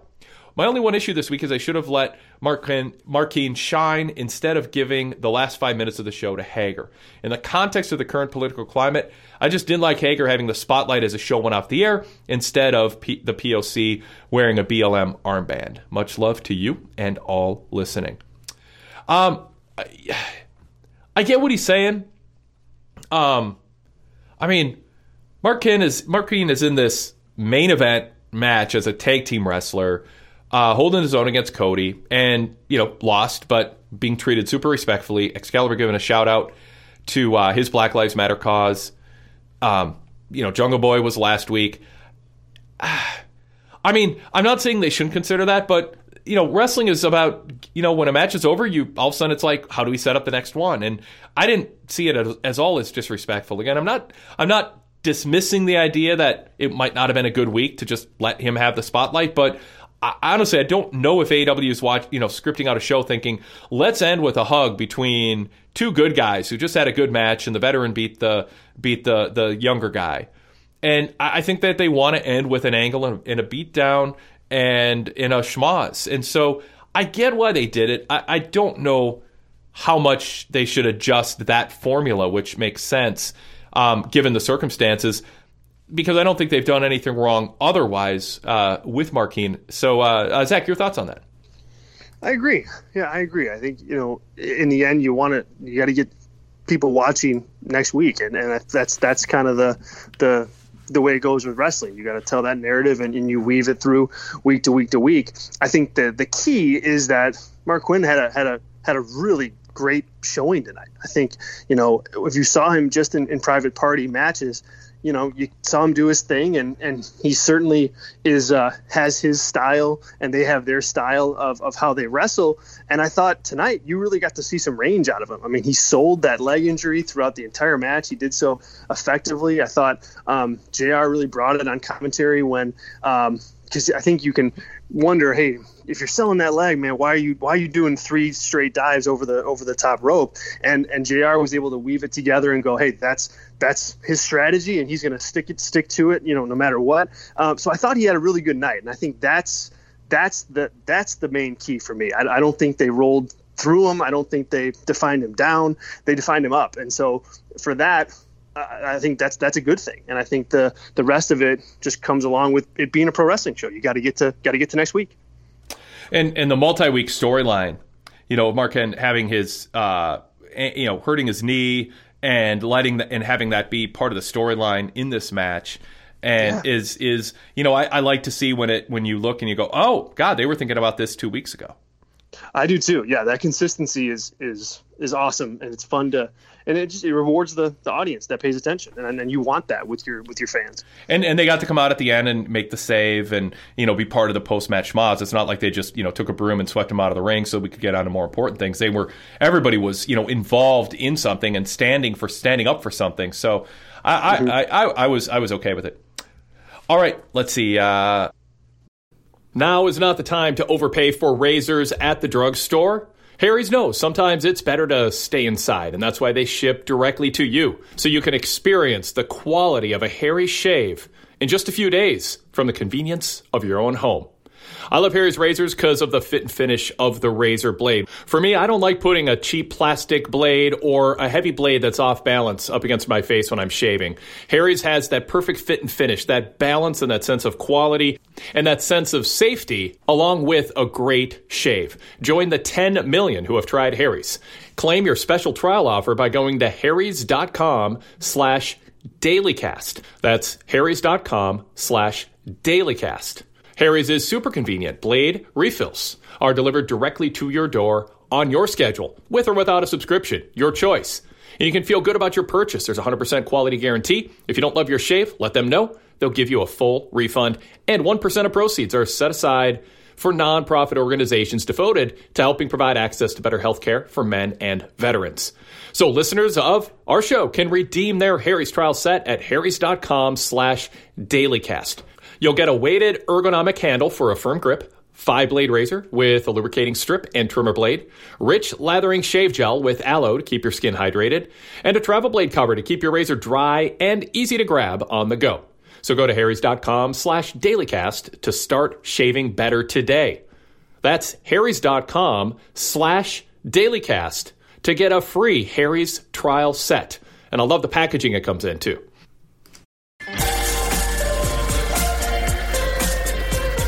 Next, We've got uh, who says, "Since the beginning of Dynamite, I've been a very, I've been very big on Cody, and I'm loving what he's doing with this Open Challenge. Two great showcases back to back, where I really got that big match feeling. It actually feels like these guys are fighting hard to win a title. The only thing that's been missing is the crowd's going crazy for him. That was a big part of his act to me." The uh, women roster are really finding their footing. Britt continues to be a captivating character. Big Swole is emerging, showing great charisma. Nyla continues to get better each outing. Shida is a very likable champ, and Ford and Statlander in ring has improved a lot. I think they now have a really solid six women to work with. Uh, I'll pause there. Uh, what do you think of that uh, saying? You've got Britt, who's you know injured for a while, but as a top character, and we'll see how long they can have her be a TV presence, but not otherwise be a wrestler or manager. I'm curious where that goes. But uh, Big Swole, Nyla, Shida, Ford, Statlander. Um, is that a, a good enough, uh, a good solid, I guess I should say, Big Six? I think it's getting there. You know, I don't think it's it's quite where it needs to be yet, but I think you've really you've got a foundation now that you can build on, and I think it's leaps and bounds from where it was, uh, you know, three four months ago, and that's that's that's a good thing. But they do, you know, they do have a, a way to go too. Um, the thing I think it has on its side, as from a division perspective, it's a lot of diverse styles. You know, you've got Nyla Rose who can play that the, the monster heel well. You've got Penelope Ford who's like the you know the the, the arrogant blonde Shida, the the sympathetic fighting champion. And so you could tell a lot of different stories when you put a lot of those wrestlers together in a ring. Britt Baker, a different different kind of heel than than all the other heels, and I think that that's good. It opens up a lot of in terms of challengers to the title and other kind of lower card uh, feuds within the division. So I like where they're at. Um, I think they, they need more time to, to, to, to talk and to, to show who they are outside of just one match. I think we I want to you know next week you know Penelope Ford got a big win tonight. It'd be great to get a promo from her, whether she's interviewed backstage or, or something in the ring that just tells the audience who she is and why why she wants to win, why the AW championship is, is important to her. I think that's the next step. You've got some building blocks, but you got to kind of feed them so that they so that they grow. Uh, adds, Taz is doing a hell of a job as a manager for Brian Cage. It's coming across very legit and has given Cage an extra spark right out of the gate. Mox also cut a great promo, a great quick promo tonight. Happy to see Joey Janela and Sonny Kiss are getting a storyline as well. Their vignette was very well done. Great dynamite tonight, and we kind of covered those two uh, topics. Uh, so up next, uh, John M, a VIP member from Ripon, California, says, uh, Wade and Zach, I wanted to chime in on Chris Jericho being on commentary tonight. While I really enjoyed him and Schiavone together last month, I felt this was a bit much tonight. Yes, he's very entertaining, but I felt he took away from everything else. It seemed like a struggle for everyone else to get anything in. Might have been best to keep Schiavone off, for example, and just have him do interviews if they really wanted Jericho in the booth. What do you guys think? I mean, I thought they the other three just you know backed off enough and said, okay, this is an hour give or take of Jericho, um, and uh, and you know let him let him shine. I mean, I like Jericho on commentary. I think it's a I think having him on guest a guest on commentary. They hyped it all week. They made a big deal out of it. Getting to hear Jericho on commentary. I think is an attraction. I think he's a big star. I think he's really good at what he does on commentary. Uh, in that you just want to listen to say what he's to hear what he's going to say next. I think as Mick Foley told me a month or so back in my interview with him, he loves Samoa Joe because Joe isn't out to get himself over; he gets over the talent. I think Jericho manages to do both. And I think he does yeah. so in a way that minimizes the contradiction. Like I don't like Corey, you know, like a Corey Graves being heelish, but then also trying to be be the credible sage who says this young guy you should look out. He he's an up and comer and he's really good. It's like, well, you just discredited yourself for the last hour and a half. Why should I, you know, care what you have to say? And Jericho doesn't quite do that. I think he finds that that happy medium where you, you you care what he says if he endorses someone, but at the same time he entertains you and, and annoys you in an entertaining way. So I think it works. I wouldn't have him out there every week, but I think you know every three, four, five weeks if he comes out for an hour. Um, I, I, think that works, and I don't have a problem with Schiavone and Excalibur just having to cut back what they say. They get the rest of the show, the, uh, the rest of the weeks. Uh, yeah, I agree. I don't either. Yeah, I mean, I certainly don't. You know, you don't want to do this every single week because you want to make it feel special. When and and why not promote it? Like to, to I don't know, try to pop a little bit of a number or what have you. Just make it feel big. Um, and I think if you're going to have them on commentary, like you want them to talk. You don't want to promote the fact that hey, Chris Jericho is going to be on commentary and then have him, you know, make sure that he splits the time with everybody else. I mean, that's that's the point of having Jericho there, the bombastic character, um, and he really is able to finesse uh, what he says too to, to like you said get himself over but also put over the guys in in, in the ring and, and the angles in the matches so i'm totally fine with it All right, uh, Kevin from North Carolina says, I mostly enjoyed tonight's show. Usually I find the broken gimmick amusing and entertaining, but not tonight.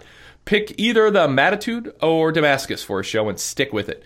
Differing entrance and exit themes and changing mid promo makes it seem like BS, in my opinion. Also, the announcers really need to learn what decimate means. When my attention is elsewhere and I hear it, I immediately think someone has lost an arm, instead of just catching a whooping. I'm a huge Jericho fan, but he needs to say devastate instead. Words mean what they mean. Kevin from North Carolina. He's after my heart.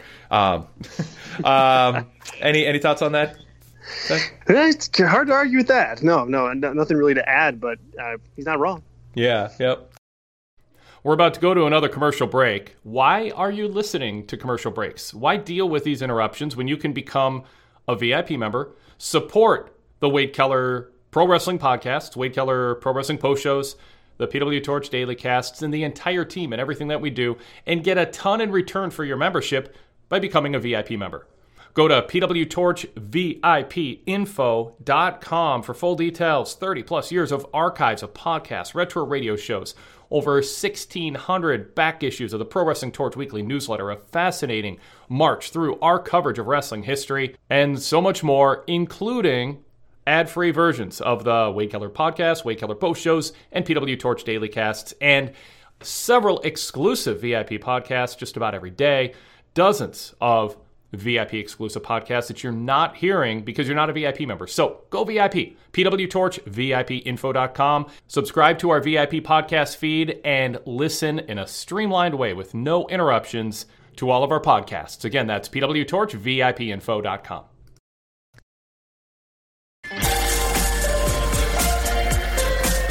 All right, up next, Harry from Las Vegas adds, "What are your thoughts on the AEW coaches, Tully Arn and Jake, shown shown scouting FTR early in the show? It was brought up in a special social media post interview, and Cash said it was great being watched by people they looked up to and evolved their style after." Uh, in my opinion, it would be weird having FTR as part of a group instead of just having them as a tag team. So it, this reminds me of like who will manage Randy Savage? Will it, you know, uh, Bobby Heenan, Freddie Blassie, uh, Slick, Mr. Fuji. They all want him, and it turned out to be Elizabeth. Uh, is is are they going to do a bit where like all these managers want him, and they just sort of say nope, nope to all of them, or do you think there's a landing place where one of these people managing FTR could actually be a, a, a net gain for everybody?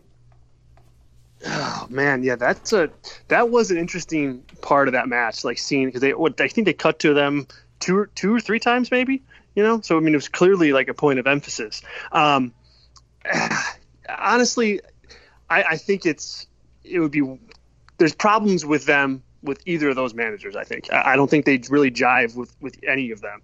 You know, if, if it's Arn, you got you know I don't know that that FTR and, and Cody really jive together, you know, as as as, as a unit. Um, same thing with Shawn Spears and the uh, and the and FTR. Don't really know that there's a you know a consistency there in terms of who they are um, as characters and, and and as a team.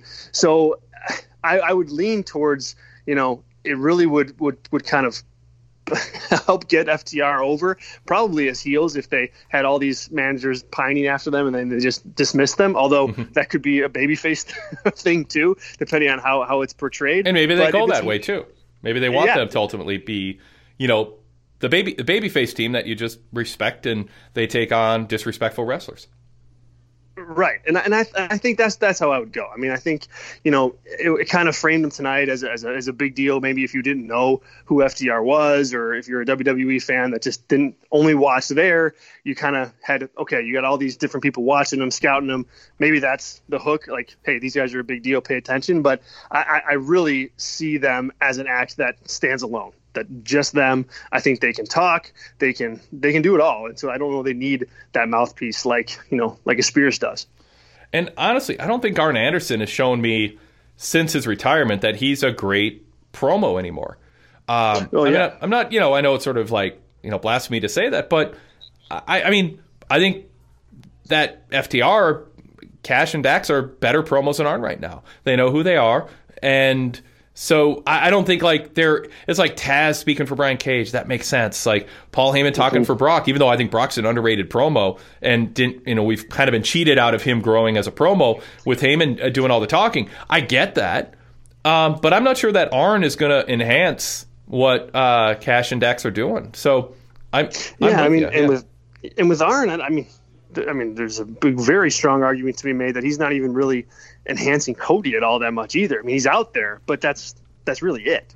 I think he's got to be out there because of a long-term story arc that they want to get to that may have been that may have been delayed because of COVID, uh, COVID nineteen, and all that. Because I mean, I, I can't imagine they're like, oh yeah, this this is going well if there's no long-term purpose for it.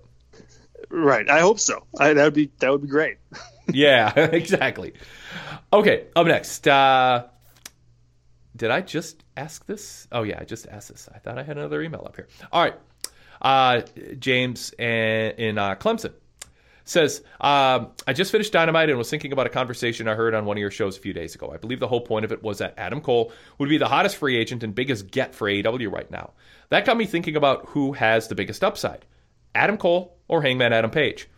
If you had to build a promotion around one of the two, who would you prefer and why? I could see both as viable answers, and I look forward to hearing your thoughts. Well, I pass the tough questions on to my co-hosts. So, Zach, who would you take and why? Well, you know, I, I mean, I mean, look. Here's the. I mean, I'll, I'll I'll hedge to start, and then I'll give a real answer. Both guys are, are I think, are top gets. Um, and if Adam Cole get goes to AEW and they land him, that that's big.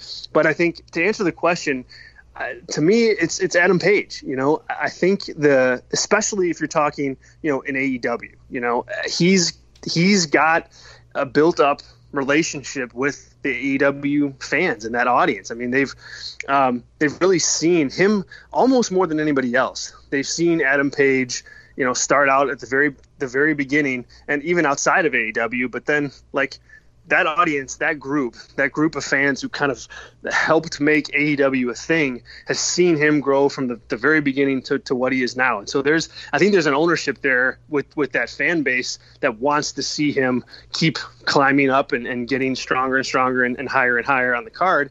And now it's like we're at we're at the cusp. And I think it got a little rocky at times when, when Dynamite started. I think he kind of faltered a little bit, but he caught himself and then and now you know found something again that the, the fans have grabbed onto. So th- there's value in that, and there's equity in that, um, in having that in having that relationship. So I, I think if it's between those two guys, because of, of all that history and because of what he means to that the the company and to those fans like that's going to be a big moment. When he finally gets crowned someday and has that run as, as champion which i think is inevitable at some point um, that's going to be a big thing. And to have that out there that's not only good from a business standpoint but it's also good just from a hey pleasing the fan standpoint and that that's important. So yeah adam page.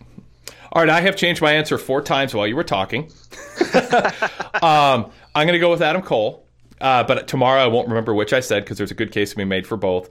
Um, I mean, it's close. I and and I, in a way, it's a compliment to Adam Page because as as high as people were on him a couple years ago, uh, he went through a period, especially when it was like he's he's the top guy taking on Jericho for the first champion. Is he really hot enough? Act people know him. Is this is this a bad? St-? It's like yeah, this was his rise came in sort of an unexpected way, and there's so much to do with his character. I think Adam Cole is a more more traditional, conventional character, um, and I think that the Adam Page thing. I'm trying to talk myself into endorsing Cole while I'm also touting Page here.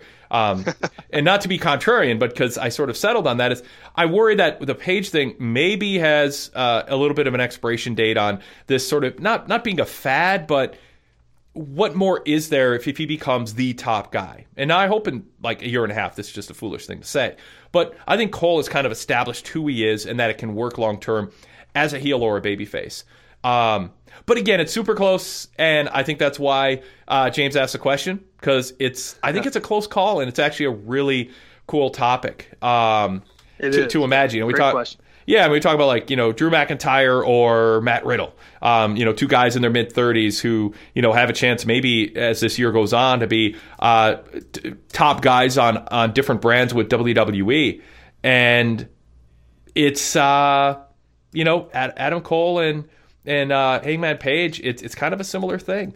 You know, Adam Cole's Yeah. 30 years old. Hangman Page is 28. So uh, going on 29 next month. I mean, age wise, it's like really close too, as it is with uh, with with Riddle and Drew. So yeah, it's a fun conversation. We'll follow we'll follow that. Yeah, well, and, and you know, for for Adam Cole, the good thing is, I mean, he's in line. He's in a really good position to make uh, some decent money, you know, and, and to to really solidify his future financially because to have Yeah. both those companies coming after him um, at age 30 i mean that's that's that's a good position to be in for him Uh, Javier just said, for my money, Adam Cole. If I need money now, Adam Page long term. So okay, tie, tiebreaker, I guess. I don't tiebreaker for both of us. yeah right. it works right either no, way. no, for me for me wait my, my Um, yes, yes. All right. Uh, let's see. Uh, Zach in Texas. Isn't it refreshing to watch a show where you can tell those in charge have planned things out more than 15 minutes before the show started? Dynamite was an A minus show tonight. It would have been an A plus if not for that odd Matt Hardy Sammy Guevara segment. It was certainly nice to watch a women's match where someone other than Charlotte Flair was being put over. For its faults, AEW's women division is perfectly developing Britt Baker's heel persona, establishing Penelope Ford as the next challenger, while being built around the best wrestler in the division, Shida. Um, your thoughts? So, I mean, we pretty much covered that, but Zach kind of backing up what we're saying. uh, zach is not going to like my charlotte article i don't think you are going a little against the grain, but that's good. That's good. That's what uh, that's what takes are for. Well, not not to be necessarily contrarian, but make your case even if it goes against the uh, what seems like uh, a conventional, um, uh, the more typical argument these days when it comes to. Sure.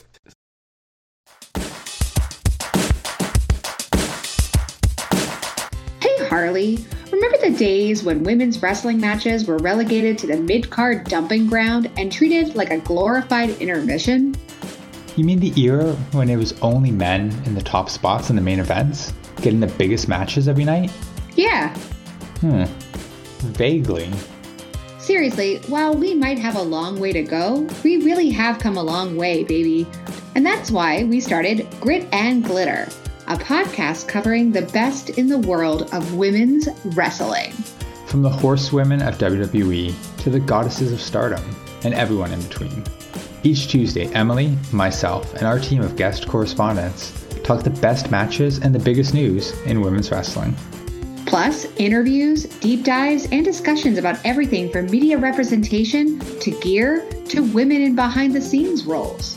Just search PW Torch in the podcast app of your choice to subscribe, or listen on demand and see the entire PW Torch Daily Cast schedule at pwtorchdailycast.com.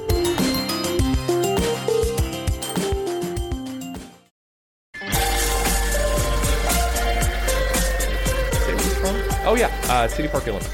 Uh, do think AEW is missing something by having Chris Jericho be a little too comedy based? I feel like the best top heels over the years have always succeeded from get from getting believable heat. I love Chris Jericho. I even love what he's doing. But is it the right thing for the top heel in the company be, to be doing things that fans find funny? Boy, that is the the million dollar question in AEW that we've been talking about, um, you know, for weeks now. Should he turn babyface? Do you think they should hand the top the heel torch to someone who's actually hated by fans and can get their emotions stirred a bit more?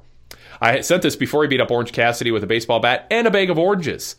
That's a step in the right direction. Ha ha ha. Thanks for answering my question. And as always, thanks for your years of non biased wrestling coverage. Thank you, Kyle. Appreciate it. Um, yeah, Zach, what's your take on uh, Jericho? Too entertaining, too uh, like light comedy to be a top heel, uh, or or what? Yeah, um, basically, yeah. I mean, I, I think that he's. I mean, in a way, he's almost taken himself out of that. Like, I mean, he is a top heel just because he's he's Chris Jericho. But I, I think you've seen kind of other quote unquote real heels, you know, really kind of vault up the card, you know, in, in short bursts. Like you had Brodie Lee wrestling for the, the AEW championship. Now you have uh, Brian Cage there kind of holding down like the serious, you know, mean heel side of the roster um, for AEW. And Jericho is outside of that now, I think. You know, he, he just, I think he is a little too entertaining. Um, but I don't know that he's trying to stay in that that heel lane. I, like I said, I don't think that's necessarily his his goal anymore. Um, it certainly doesn't seem like it because he's got a lot of things working against it. The the off the cuff stuff on commentary, the my God, the the entrance song, you know, Yeah. when when there's fans in the arena, like all that all that works against him trying to build heat. And and honestly, it, really I was at I was in the crowd for uh, at AEW Revolution when he was wrestling Jon Moxley, and Jon Moxley was clearly the the baby face, and he got a positive reaction. And I don't want to you know water that down at all, but the it was hard for them to really. It took a long time to get into the match and to, for them to tell that story because they were pushing back against you know the the positive response Jericho got when when he first walked out. So there are some things working against him being that top heel. Um, at the same time, like I said though, he's not really positioned that way right now in terms of who he's working for and where he's or working with, excuse me, um, and where he is uh, on the card. So it's it's it's a double edged sword because the entertainment is is good and he's good at it, but it's not going to help him, you know, establish a top babyface either because, or a new top babyface because it's so hard to get heat. Uh, when the babyface turn comes, I think everything he's doing is helping that. Um, oh yeah, and and you know that that balance between just adding entertainment and star power and doing what is most entertaining, and trying to then not not keep your eye on what will help draw and build intensity with a feud and and all that, but it's like there's that balance, you know, how much entertainment and can I do can I can I do 80 parts entertainment while still getting 40 parts productivity for a heel building up a feud? Or is it and is it worth sacrificing 70 of those 80 entertainment points in order to go from 40 to 60 on being a true heel? And and that's I think the balance. And you know I think he's doing what's fun for him but I also think yeah. and I think he's adding to the entertainment of the show, and he's he's someone when he's on you'll want to watch him, and and I, I think it's a net positive. Uh, but I struggle with it. I struggle with it because I wonder what it would be if if if he went for a little bit less of the laugh lines and save that for when he's a little closer to being on the verge of turning babyface. I'm assuming the Jericho babyface turn comes against MJF, and I assume that's in the plans for 2021. And I think that's, I mean, when I say assume, it's pure speculation. Um, but it seems like that's the course we're on, and I think that will be a big moment, and people will fill a building to watch to watch those two yell at each other and eventually fight. Yeah, no, that that's going to be great. Um, and yeah, MJF is one of those guys who I think is walking that line really nicely. You know, he, I mean, he could berate people in that ring and do it in a way that's that's entertaining and, and almost funny, but he doesn't. He stays on that that heel side that heel side of the line for the for the most part, especially now that he has a you know a couple months under his belt being on being on TV and and he's able to generate that heat. So, but man, yeah, wow, that uh, MJF and Jericho in the middle of the ring cutting a promo against each other. That's that'll be uh, that'll be can't miss TV. We didn't talk about the uh, the MJF Wardlow uh, Gunn Club uh, segment. Um, any thoughts on that? I thought it was good. I thought it was really, I mean, short and sweet and kind of A to B for the most part in terms of being pretty simple, but I thought it was effective at the same time. And you had MJF talk a talk a big game. He gets to to put his hands on the on the Gunn Club, and then he just he backs off like a like yeah. a conniving heel would, and and stands behind Wardlow. So um, nothing fancy or too intricate, but it did the job.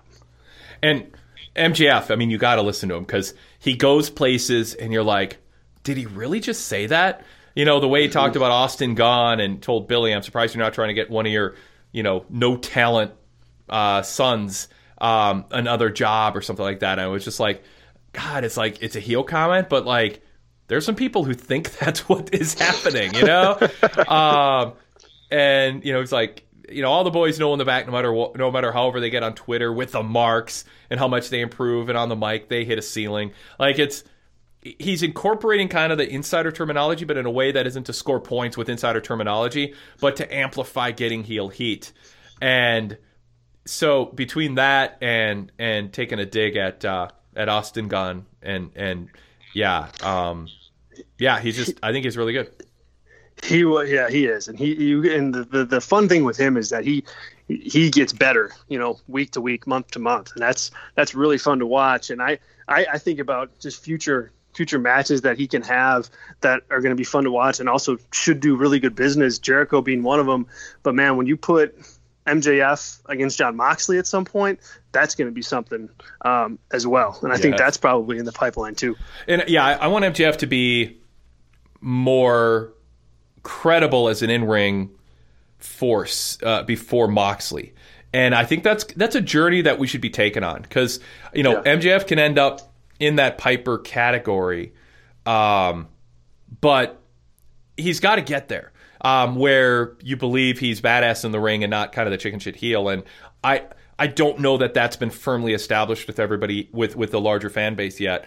Uh, and and I think there's things you can do to get him there. Uh, and and so you know let's let's let, the the journey is going to be as fun as the landing place. So um, no rushing it. He's young and and uh, they can take their time. All right, we'll wrap up with this. Uh, JB from Detroit says I have two problems with the presentation of the Natural Nightmares recently, but this week in particular.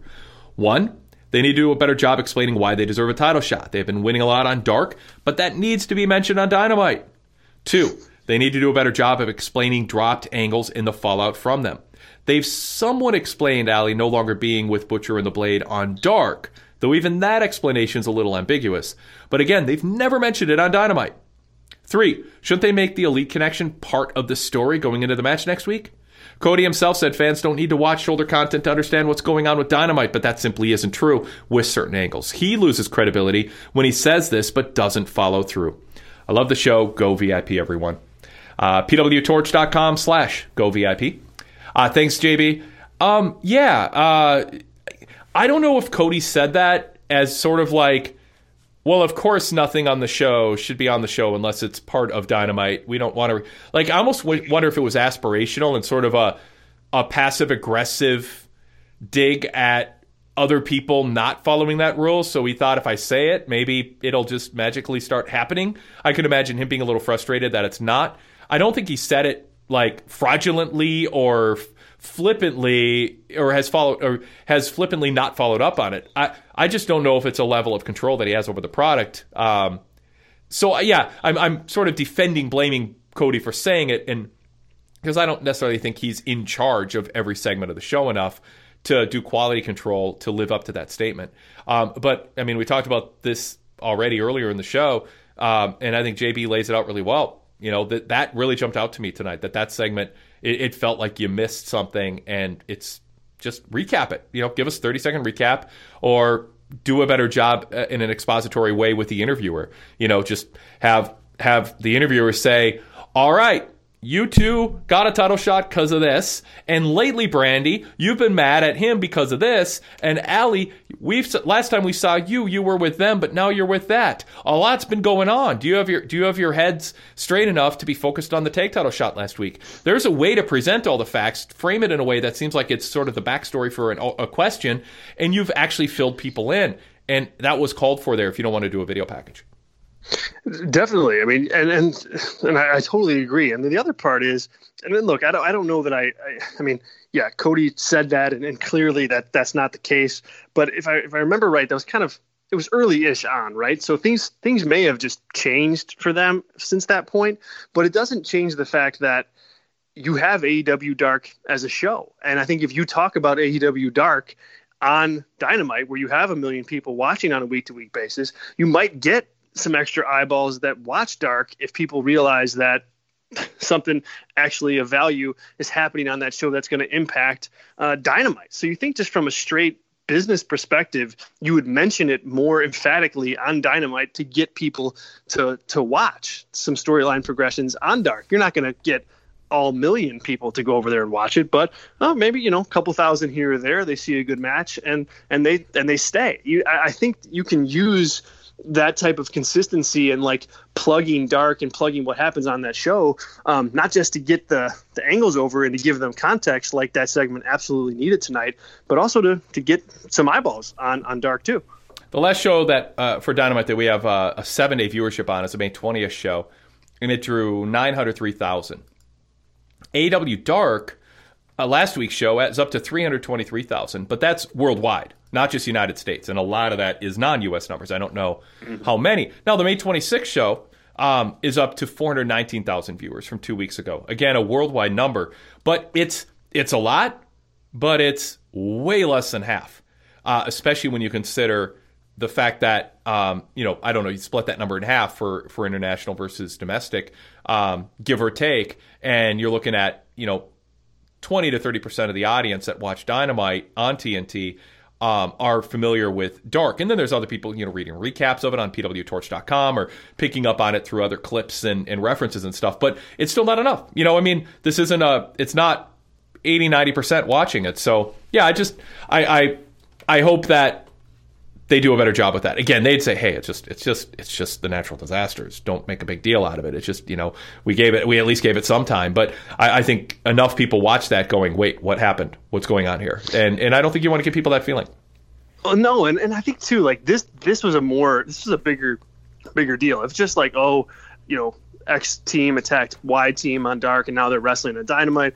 Okay, you know, that's that's one thing. But you you had like significant character development as far as Allie goes, and apparently with Brandi and Dustin too, because now they're jerky bullies. Like Yeah. that that's that's a big change that you need to to, to let people in on. Yeah, I agree. I agree.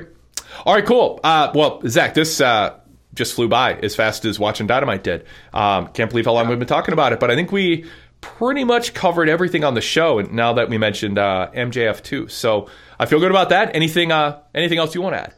Yeah, I'm looking through my, my notes here. No, I think we I think we got to everything, Wade. No, this has been great. Thanks uh, thanks very much for having me. Absolutely. So uh, go check out Heydorn's take on pwtorch.com on Charlotte and go VIP uh, tier on the canvas, and also uh, Zach hosting the Bruce Mitchell mailbag, and you can also see what he had to say about Monday Night Raw at pwtorch.com with his uh, detailed rundown and analysis of Raw. Zach, thank you so much, and we'll uh, talk to you very soon.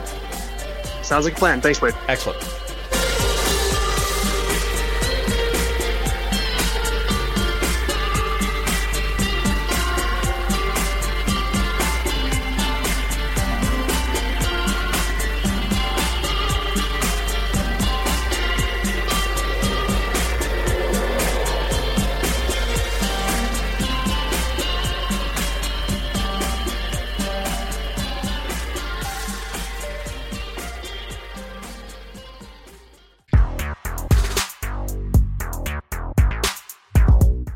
Have you subscribed to the PW Torch Daily Cast yet? It's a free daily podcast with shows throughout the week dedicated to Ring of Honor, All Elite Wrestling, Impact Wrestling, Major League Wrestling, NXT, and MMA Talk for pro wrestling fans. That's Monday through Friday. And on Saturdays, check out the Deep Dive with Rich Fann, where he examines a single topic in depth. And then Sunday nights, it's Wrestling Night in America with Greg Parks. You can listen live or download the show later at pwtorchdailycast.com. Just click on the live stream link.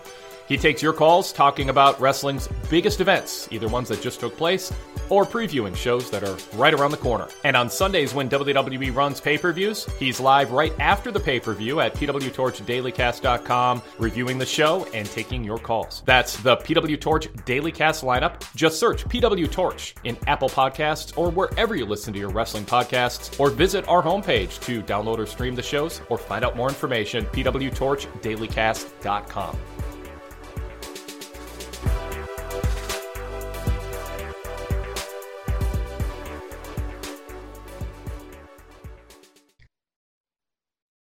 One of the great benefits that comes with a VIP membership is access to our unmatched library of Pro Wrestling Torch newsletter back issues. In the late 1980s and 1990s, before the internet, pro wrestling was documented in print newsletters, contemporaneously packing a week's worth of news and results and Q&A interviews with some of pro wrestling's biggest newsmakers in the pages of the Pro Wrestling Torch weekly newsletter. When you become a VIP member, you instantly gain access on our PW Torch VIP website to a year by year listing of all 50 plus back issues from every year dating back to the late 1980s through today. And every week we update the format of our 20 years ago back issues with PDF and all text format that makes it easier to read on your phone or your tablet. And the latest 20 years ago back issue postings have been a fascinating time in the pro wrestling industry.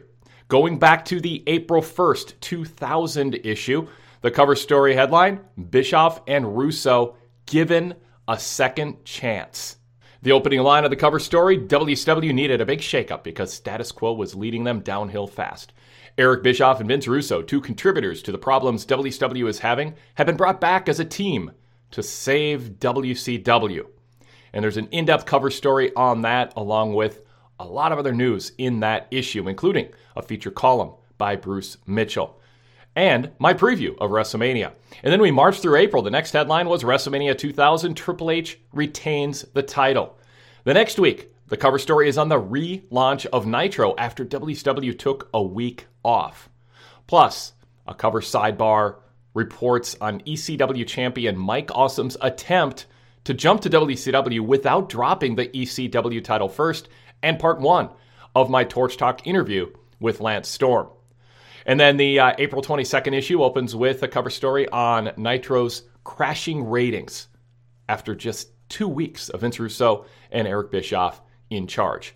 Plus, a feature editorial that I wrote regarding Russo's booking style, and my endnotes editorial on the Russo Hogan dynamic, plus coverage of WCW Spring Stampede and more. So when you go VIP, you get access to dive in depth on those 20th anniversary issues or any era you want to read about, whether it's the mid 90s or just three, four, five years ago. So go VIP. Full details at pwtorch.com slash go VIP. That's pwtorch.com slash go VIP. I know a lot of you are diving into WWE Network archives and watching old content on different streaming services. Well, there's no better companion when you do that than reading our coverage in the Pro Wrestling Torch Weekly newsletter dating back to the late 1980s. Bring up our match report, our star ratings, our news coverage of that era, or just settle in and read fascinating interviews with some of pro wrestling's biggest names and their longest form interviews talking about the inner workings of the wrestling industry. Before there were podcasts with wrestlers hosting and talking about such things, the, the Torch Talk series was the only place you could go for long form interviews with pro wrestling's newsmakers. pwtorch.com slash go VIP. In times like these, in times like these, I think you'll get more out of a PW Torch VIP membership than ever. So check it out. Hey, if you'd like to hear this show without ads and plugs interrupting, there's one thing you can do right now to make that happen, and that is become a PW Torch VIP member. You get about a dozen other podcasts throughout the week that I host that are VIP exclusive, and you get the Wade Keller post shows and podcasts during the week with the ads and plugs removed, all on a separate feed exclusively for VIP members. Plus, tons of other podcasts that are VIP exclusive, access to our full archives of podcasts dating back to 2004, which includes post pay per view roundtables dating back to late 2004. Also, access to our full archives, thousands of podcasts, over 1,500 back issues of the Pro Wrestling Torch Weekly newsletter that started it all, ad free access to our website, and more. Check out full details at pwtorchvipinfo.com. That's pwtorchvipinfo.com to get full details and then jump to our sign up form. It's mobile friendly, desktop friendly. In two minutes, you can be a VIP member, show support for us, and we'll give you a lot in return, including a streamlined listening experience on your iPhone or Android device with the ads and plugs removed. Go check it out, pwtorchvipinfo.com.